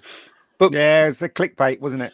It was Well, clear. it- it- that's, that's exactly, and, and you know what? It worked because it was in the Radio Times. It got onto the cover of the magazine Yeah. and the public watch. Because if you say to the public, the great, the great British public, "Oh, Doctor Who episode called Let's Kill Hitler," Hitler, they're all going to go, "What? But Oh, that's what?" why. But that's why I think it was such a mistake because I think people would have just felt cheated because after five minutes, I did. Hitler's out and, and, Yeah, I and did. you know. And that's one of the brilliant things is we're not going to know because we can't ask the eight million people that watched it back then because they would have forgotten it by now. So you know, I, s- I certainly have. I've forgotten it completely. I can all I can remember is it being kicked into a into a cupboard. That's I can remember the cupboard. It was Rory that pushed him into a cupboard, wasn't it? I can't remember. Yeah. I don't know. No, it, It was. it was Rory, and he. Yeah, I thought like, it a was, yeah. Joke. Like, I always they- liked Rory, but that's another topic. Moving on. Moving Yeah. on. I thought he was very underused, bless him. This is something that I do remember. I remember it very, very well. 46 years ago. 46 years ago. No 1975. Any guesses No. on what we were watching 46 years ago? 1975. I'll tell you. Generation game? No. Yes. yeah. No. Well, we were. Yes, we were. yeah. But what we're Okay. talking about is Disney Time presented by the great, Oh, great of Tom. Baker. Of course. Now, for anybody that doesn't know what Disney Time is, um, we we obviously there are a few in the chat who are of a vintage. I know it.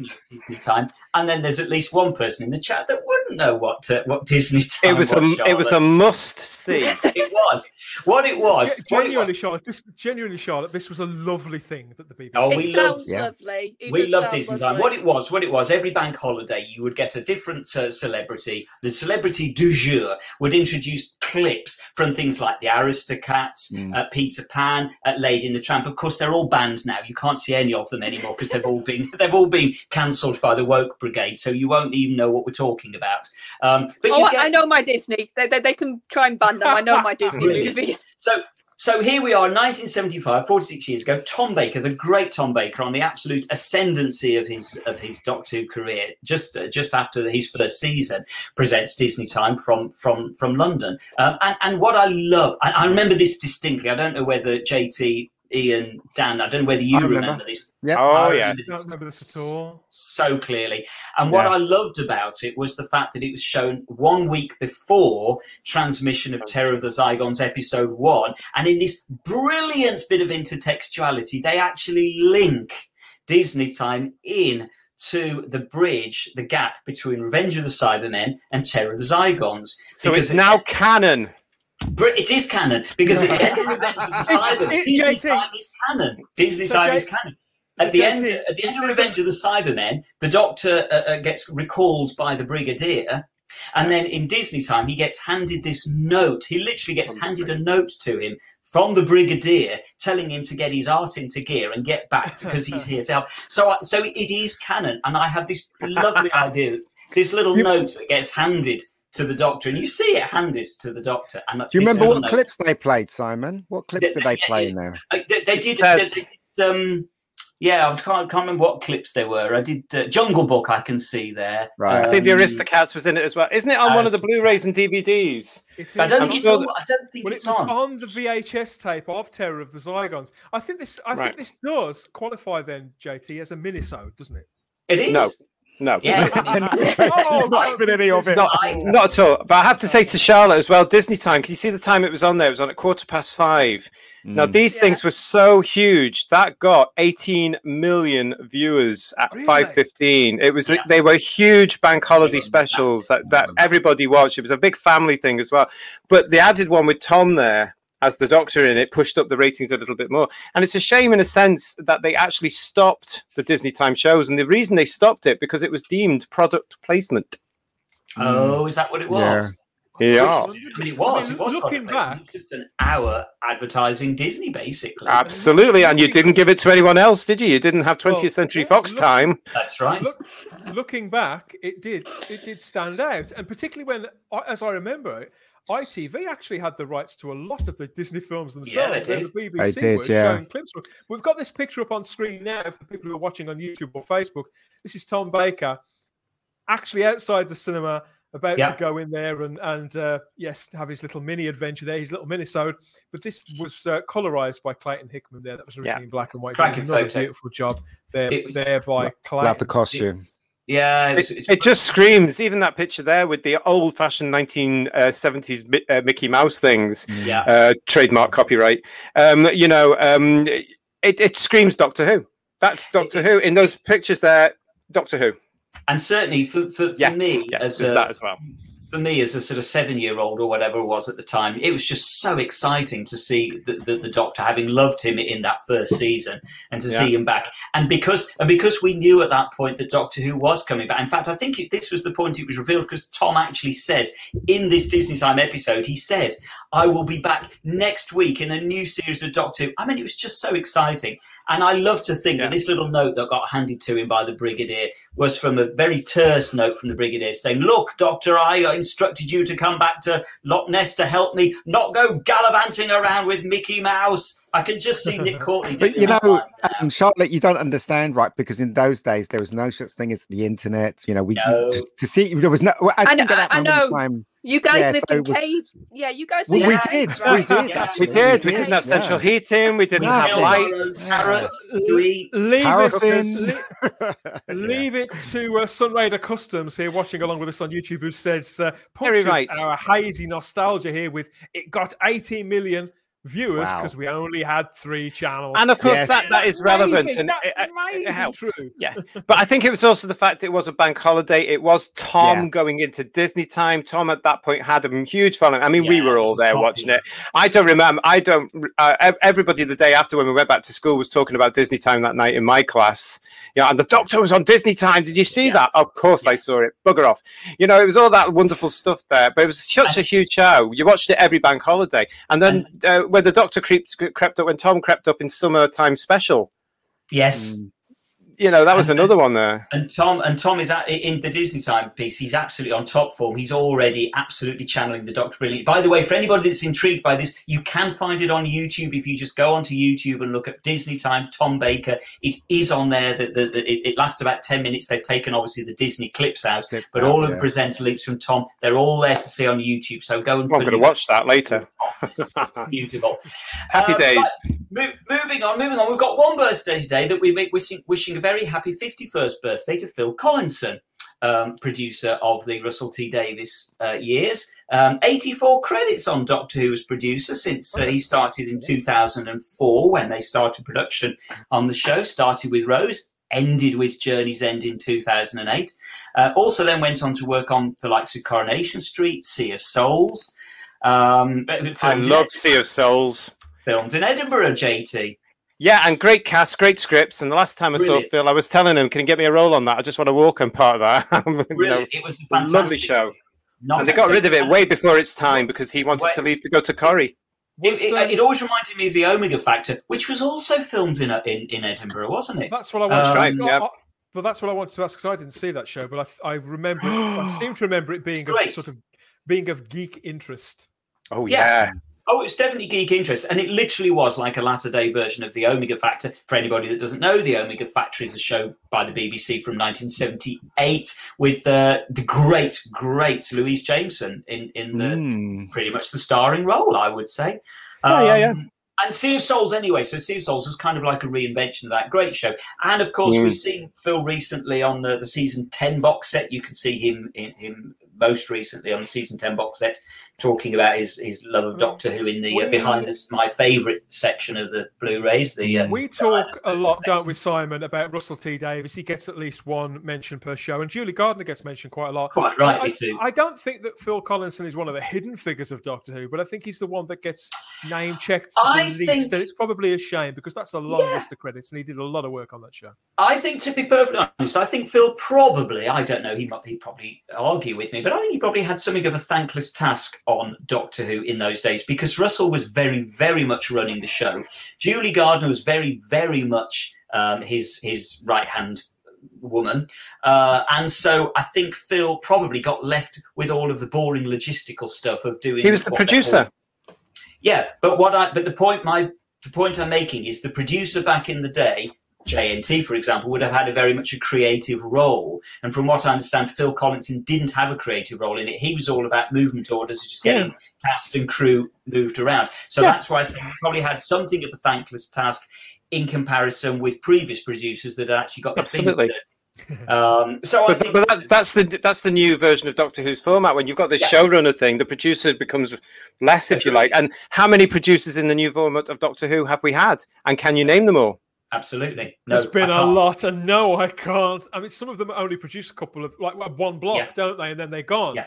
There, but Yeah. there are there are key names that I remember who are either there for a, a long time or seemed a little more ha- hands-on and more communicative with us, the audience. But I know that there are multiple producers that I have forgotten. Mm. Absolutely. and script and script editors too. I keep forgetting that Gary Russell script edited a couple of episodes. Well, let's let's keep that where that is then. Moving on. Uh, so yes, moving on. Very fa- finally for, for, for today on the on, on on this day. Um, now this is a good one. This is a cracker. This is. We've got 56 years ago. 56 years ago this week, 1965. Two, two, two events happened in, in 1965, but only one we're going to talk about. First one is that Doctor and the Daleks premiered on the cinemas. But we're moving on from that one. We're moving on because also this week, 56 years ago, 1965, the great, great William Hartnell was on Desert Island Discs on BBC Radio 4.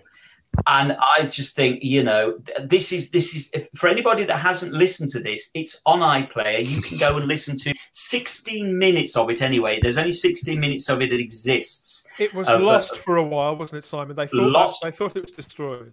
Lost for a very, very, very long time. For a long time, this was very much the holy grail uh, for, for Doctor Who fans was finding William Hartnell on Desert Island discs. And as I say, they found it, but they've only got 16 minutes of it, sadly. Um, but it's still fantastic because I think, and somebody can correct me if I'm wrong here, but I think it's going to be the only interview that exists with William Hartnell that we've still got that was done in the time that he was playing the Doctor. I'm not aware of any we other interview. that. We only have that other one, don't we, in the theatre in his dressing room? And that's that afterwards. After, he's left the Yeah. role. Yeah. So I think this is probably the only interview. What's really frustrating, and I'll, spo- I'll, I'll you know, here's a spoiler. I'll spoil this for you now. Go and find it on iPlayer if you certainly it's worth listening to.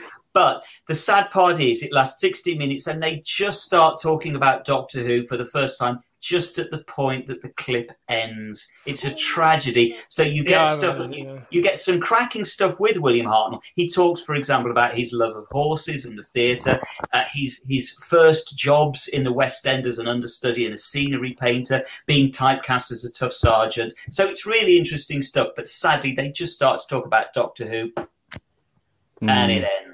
Yeah. Uh, but it's great. There's some cra- so his tracks on there include "Underneath the Arches" with Flanagan and Allen, uh, s- stuff by Charlie Chaplin, Louis Armstrong, and uh, and he mentions that his uh, his favorite, his luxury. William, Hart- anybody want to guess what William Hartnell's luxury was that he was taking? No, to- no idea. I think it was probably. I think it was something given to him by a fan or by his wife. No, something given to him by his wife. A pi- No. a pipe. It was, it, yeah, it was, it was, it was cigarettes. Oh, right, of course. Oh, yeah. Dan's joining my club now of not working. Yeah. That was that was William Hartnell's uh, luxury that he was taking to his desert island with him was cigarettes. Bless him. Uh, Mm. So so so, but I always think I, I I think this must be somewhat bittersweet for, for William Hartnell at this point because he's coming to the end of his run on Doctor Who. Well, he's certainly in the last part of the run, and of course, Doctor Who and the Daleks is released that week on the big screen that he has no part in that he Mm. probably would have given his, his right arm to be in. So you just wonder whether. But it's interesting listening on iPlayer, and this is why I urge you to go and listen. Doesn't even sound like William Hartnell. When you listen to it, you wouldn't even know that it's William Hartnell. Doesn't sound like the Doctor at all, and so it makes you realise how much of a vocal inflection. I think we've been told that many times over the years, Simon. It's kind of been hinted that Hartnell kind of played himself. You know, Terrance Dicks used to say that Hartnell played the character as a grumpy old man because he was a grumpy old man. But No. as we've found with both of these interviews, he does sound largely very, very different. He, he's he's got a different energy, which Com- only sort of reinforces how good performance the first his original take on the Doctor was.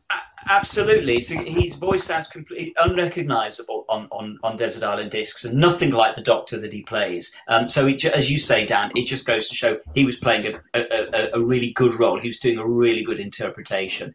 Um, so, so, so, as I say, I just love that one. Desert Island discs, lost for years, as Dan says. It is finally back. It's out there. Go and have a listen to the to, to the first person to play the Doctor, the original Doctor. And the and the one and only, and he would always be the first Doctor. It's not that little black kid then, no. Uh, uh, uh, it's. Absolutely not. Got a comment here from Digbury Strawbridge who says, Dan, thanks for keeping this going. Thanks to the wonderful panel, that's you lot, and the lovely people in the chat, keeping the light of fandom burning in these dark times. That's very much when we talked about this show this week, what we wanted to achieve. You know, although that, that's very uh, florid, but uh, Dark the, times. but I know. but you know, when we talked about putting the show together, we chose the name Revelations. I think the idea is that we are generally very optimistic about about where things are going. As nostalgic as we get in these segments, you know, we are still all we want the best for the show going forward, and that's pretty much what Type 40 is all about. Despite the people out there who think we just get together and complain every week for a couple of hours. Well, I do. how For it God's is. sake. I do. get together and and we have fun. But yeah, thanks for bringing all that together for us, Simon. We are coming back to the present now with uh, one last look through the time space visualizer before we head off. So stick with us for that for the next ten minutes. Or so. Ten minutes. Yeah, I can hear it then. I was a bit worried about that. I thought, hang on, I got to make my dinner. Uh, it is, it is. So yeah, who fancies look, looking at some pretty pictures before we head Yeah, off? why not? pictures. Why not? Yeah. Why not? Yeah. So yeah, the Cybermen, everybody. I love the Cybermen. Do you love the Cybermen? Who doesn't? Yeah. Who doesn't? And Beryl I Reid. Been, and I've been, I've been a little disappointed throughout the new series of Doctor Charlotte. I hate to say this, you know, but I have been disappointed by the Cybermen on Yeah. the new series of Doctor Who since I have too. 2005. The, the designs of them They look Yeah. shit. and often the way they're shot too. Uh, but I did, I liked it when they brought back the uh, the uh, Mondasian Cybermen for that Capaldi story. That was good, Mm. and I did kind of like, and I hate to say this, I did kind of like the redesign that they did in Ascension of the Cybermen in the last series. But for me, that was very much spoilt by what they did the following week. What I'm a little keener on is uh, this latest rendition that we've got on a future Big Finish set. So this is uh, this is the third set of Big Finish stories with Christopher Eccleston. They're bringing the Ninth Doctor opposite the Cybermen, and they've taken this opportunity to redesign the characters. Something I think that kind of brings together numerous versions in a really appealing way. So we, have got Do the you? haunted look, and we've got that sort of slimmer look that I liked from the Hartnell and the Troughton eras in particular, and the the blank expression. So who else is feeling this? This latest redesign that's exclusive to the Big Finish. It's rubbish. I'm afraid I'm not Dan. I think you might be on your own on this one. That just Absolutely. because the it's been quite it's been quite well received out there. There are people making That's cus- custom figures of this already, and it's the Oh. sa- I, I haven't made a note of the artist, and I do apologise if you're watching. It's the same CGI artist who designed that stained glass Dalek a few years ago. Do you remember that, Charlotte? What for Uh, Jubilee? Yeah, I, I, I've seen No. it since. I don't think I saw it at the time. But I'm, I'm sorry, guys, for my wireless tonight. I'm going to have to go anyway. Okay. But I, bye I'm bye. sorry for my wireless. It's been absolutely shocking. So that's why I've, I've not been sneaking off. I've been my text been bad. so thank you. These, these Bye things bye, happen. Charlotte. Thanks, thanks for joining us, Charlotte. Bye, Charlotte. Bye bye. It, I don't think it looks right. The head looks wrong for the Yeah, body. it does. It looks like a Uh, melon. it, ju- uh, yeah, and it does, and it's very predictable that Big Finish were going to put the Ninth Doctor with the Cybermen anyway, so you knew this was coming. but I I'll just get that in. But I'm all, I'm all for the Cybermen coming back. Absolutely. but Um, get them right. I mean, I mean, it looks like a mix of Mondas with Tomb of the Cyberman with a bit of I an invasion feel. I don't know. I don't like. I don't like I it. like the lamp. I do like the lamp on the top. That's about all I like of it. I must. Yeah, it might change. It might change to amber and green any minute. no, I do like the lamp. I'm going for the lamp. I like those little sort of vents that are either side of the headgear. And I do like the fact that the, the head is sort of in two separate chunks. And I like the piping as well. This is a lot close. I like the piping. This is a lot closer to what my idea of a revamped Cyberman for the new series Yeah. would have would have looked like. I think. I like I like the the the, the um the suit certainly. I like I I'm not keen on the chest unit, but the suit looks great. That looks kind of uh, that's that's much more how I how I imagine the suit to look. It's the head. I think it's just the um. Hello, Cod, Coddy, Coddy. If you're going to go for a Cyberman, then you look at either the, the, the, the two most popular, the invasion style Cyberman or the Earthshock style, style Cyberman. That's it. Earthshock. I agree. It's Earthshock for me every time. Mm. Thanks Is again that- for joining that- us. That Say jaw, thanks that ag- jaw thing. Ooh. I just want to say thanks again for joining us, Queen Charlotte. I know she's Yeah. had, uh, struggled with her signal tonight. We've had a, we have had a few technical problems this time, but it has held together. I'm touching wood as I'm saying this. We haven't lost the stream yet, which is a, it's just yeah, it's a good sign. It's a good sign. Mm. Uh, what else have we got? See, looking through the comments, see what people are saying. There's no neck, says Sadako. No, it doesn't. says Richard Brooks. There's no neck. That jumped on me again. And uh, there is a neck. It's just slightly difficult to see. Hiding behind the mask. It reminds yeah. me, you know, you know that face just reminds me of an advert. It reminds me of a cute little character in an advert. I can't think what the advert is, but there's a cute little character that walks around looking all sad in in some advert from a couple of three years ago. That's what it looks like. It Oh, looks no. almost cute. It doesn't. It look- reminds me. It reminds me of that silly head that Matt Smith had in his last episode for no reason at all. Yeah. If look, if you didn't like that, then maybe Sorry. just just maybe you're like. I'm not this sorry. A little more. Clayton Hickman's been at it again with the colorizations. Everybody, we've all seen this before. We have a cover, a Radio Times cover up on screen here from Doctor Who and the Web Planet. It's the Hmm. original broadcast of that season two story. We've seen Yeah. William Hartnell's there on screen with with uh, Jacqueline Hill, William Russell, and Maureen O'Brien, and the Zarbi, the fearsome Zarbi as they make their way across the surface of the planet. We've Very all fearsome. seen this. It's been repeated uh, several times, things like calendars and you know, posters and whatever else over the years, and yeah, often in a state of yellowing.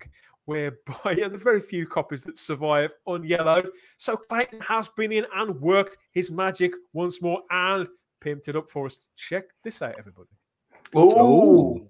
Very Yeah, nice. that's impressive. completely, completely Mm. recreated it in his own style, as you know, as we've seen several times there from Clint, from Clayton. He's taken the thing apart and he's put it all back together again.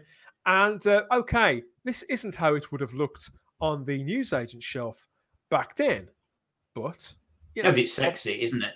it, it is very sexy, and you know, I hate to say this, it probably looks slightly better, but I love it Uh, when, yeah. he, when he does this. Can you just click back to the black and white one for a second again, Dan, so we can Yeah. compare them again? Oh, there's the Wow. there, there it Weren't- You know, and when when they published black and white anyway. yeah, they were. So this was how it would have been originally seen. Oh yeah, that's how it would have looked. Yes. And, you know, I Yeah, do. I love them. I love them as they are, and I do kind of like the yellowing too. You know, I think it's Yeah. all I love really quite- them. Yeah. Really. That's when Radio charming. Times used to have BBC One and BBC Two, and Yeah, not have ITV's uh, list- listings Yeah. because they started doing that, didn't they? At Yeah. one point. Oh, oh, right. very late in the day. It was the nineties, wasn't it? It was the night. Uh, it Yeah. was definitely by Yeah. ninety six they were doing that because the restrictions were lifted. Mm, yeah. Yes, but let's go know, back with, to Clayton. but obviously with with Clayton with Clayton working magic like that, I I know I've said it once, I've said it twice. I'll probably probably say it over and over again before he runs out of energy producing these. I would love a calendar with a lot of Yeah. Clayton's images like this. I, I would absolutely buy that. He's straightened for up as well, isn't he? He's he's, Yeah, he's literally yeah, straightened it yeah, up, yeah. hasn't he? Because it was a bit. Yeah, so he straightened it up. So it was It looks cool, to actually. me, from what I can see, from what I can see, the the the, the, the Zarbi are that look like photos on Clayton's, whereas on the original one they look like artwork. They look like Mm. they. they I, I can't I've quite always work out what. I always thought that they were, if, even if they that they were uh, painted Yeah, versions of. I mean, that, that's the original. See, he's used photographs there, and I always felt that on the original one, they were paint. They were paintings that were painted from these photographs. Yes, Clayton I think so. This time, yeah, I think you're right, Dan. I think that's what it's got to be. It looks great. Looks brilliant. But either way, it Really does look cracking. fantastic, doesn't it? It And does. it wouldn't. It wouldn't be a Type Forty live live stream without us checking in with the work of the Prydonian.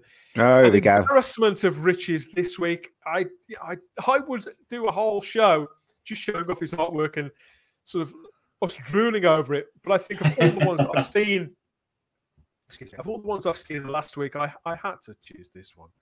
Whoa! Oh, right. I wasn't expecting that one. No, I Mm. wasn't. That's Absolutely fantastic. Beautiful. So That's these the best are the yet. s- these are the sources that we saw. We originally saw them in a comic strip. The didn't we, Johnson? hoverbouts. The hoverbouts.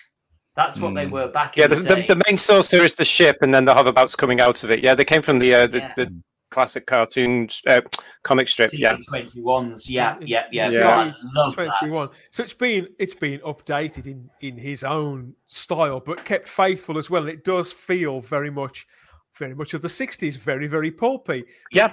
Very Yeah. reasons why we love those comic strips in the first place. And so evocative, Absolutely. Ian, with all that smoke and the black and white too. Yeah, well, they don't need them now, do they? Those hover things, they can just No, fly on their and I own, don't they? the yeah, I, I do. Li- I do like it. Yeah, and um, As and- a I think I think there's going to be.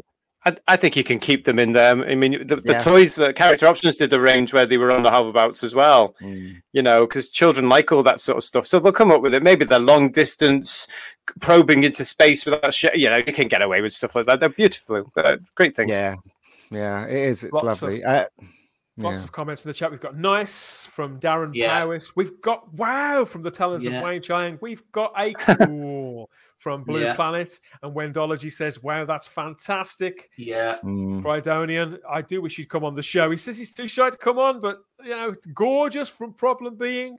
Uh, lots Definitely a thumbs up. It probably- do you know what? Brilliant from He Red probably doesn't have the time to come on anymore because he's churning these things out two or three a day. I can't- Um, you know, and it's just wonderful. What I mean, he's so Uh, uh, dedicated and he's so creative agree. with everything he does. And I agree. I can see Crimpling Doubloon has said in the chat, BBC Studios, put this image in a story. Yes, please put this image in a story. This is what we want to see. this is the goal. This is what we want to see. Yeah, that's the good stuff. Absolutely. Talking about the good stuff. Two and a quarter hours of concentrated Doctor Who goodness from us to you Wow. this evening at Type 40 Live, the first of our Thursday live streams. We do hope you've enjoyed yourselves. And uh, yeah, we've had a lot of people watching. So thank you to the people, everybody really, no matter how, how long you could stay. Lots of people have stayed to the end sharp, says Lord Thoth. Really captured the imagination. I think he's talking about, about the Prydonian's picture. Not no, he's talking us. about us. yeah, we Wish. I've really enjoyed this. It's uh, yeah, we're going to be here on Thursday nights from now on with you as the nights start to draw in. We'll probably start layering up a little bit more as the weeks go on. And as we get closer to Doctor Who itself coming back to, we've got that whole that whole drawback of Doctor Who hmm. actually being on. but we're going to continue to Not in keep my house. smiling, even if Chibnall's Doctor Who does not. Let's have one last check in with people watching in the chat. A big thank you to the panel and the chat. Thank you for being with us, Enigmatic Joker. Thanks. Hello, enigmatic wonderful- Joker. Goodbye, enigmatic Joker. Great stream. Thank Thanks, you, everybody. Says Darren. Thank you, Darren. I've Thank really you, enjoyed the everyone. chat. Great people here. Hi, Alan. Still Hi, awake. Alan. Still awake. It's Mega Neurobyte. And Shelley Ingle says, What's the rumours? Shelley, we've got some great news for you. Gotta go back. You, missed, you have. Yeah, missed gotta go rumours, back. But you can shuffle back. We're going Sure. now. You can watch the stream at your leisure. Give it a give it a good long watch. you out. Don't forget to hit like and drop us a comment too on That's any right. of the things that you've heard on Type 40 Live tonight.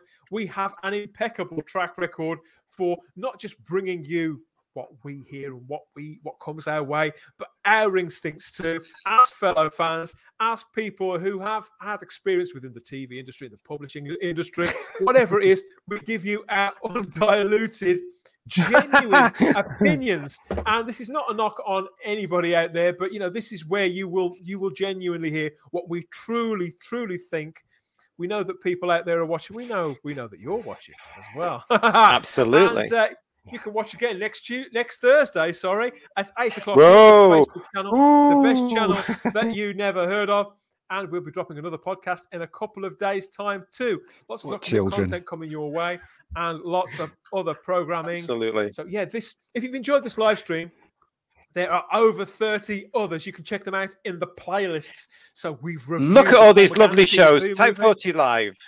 The home, home of Doctor Who Common Sense. Home of Doctor Who Common Sense. Look at all that there. That's, that's some real gold, isn't there, here, JT? So we've reviewed stories, There we've reviewed the reviewed the TV movie. We've we've been brave enough to let you ask us absolutely anything. We were here when the story of the 13th Doctor Jodie Whittaker quitting, if you believe that, Officially broke. her leaving. We were here when that story broke. We've blown a few kisses to past companions like Amy Pond, played by Karen Gillan, and we've played tri- we've paid tribute even to uh, dear Jackie Lane, who sadly passed away a couple of months ago. We gave her a lovely tribute here on the show too. We'll be back. Heaven knows what we'll be talking about next week. It- hopefully, it'll be about Doctor Who that we mostly like. But uh, you'll be have one eye on the news as always on social media and whatever little nuggets the BBC tease let out of the bag as Series 13 gets closer and whatever merchandise pops up to as we head up to Christmas. What will be on your Christmas list? Christmas, Christmas I know. already. Four months. With Four June. months. It's not because the God, you- merchandise starts coming out this month. Four, four months today. It's Boxing Day. I know. I Oh, know. no, why did you have to say that? On that bombshell, everybody. Yeah, I can't wait. Thanks for joining us for this live stream, the first of our Thursday night streams. Meet you back here next Thursday at 8 o'clock. That's it for now. Keep watching the channel, like, Bye, Spacebookers. comment, and Bye. share the video too if you've enjoyed it, or even if you haven't. Good night. Speak to you soon. Bye. Those shows are a blast to make. We'll be putting more of them out too here on the Type 40 feed. But if you want to catch Type 40 live, literally live, join in with the comments on YouTube and Facebook and wherever. Head over to YouTube, search for the Spacebook, and there we are. Subscribe to the channel and turn on the little cloister bell. Then you'll get all the notifications on when we'll be live streaming next. We always have the time. If you have the space here at Type 40, thanks for listening. More soon. Take care. Bye bye.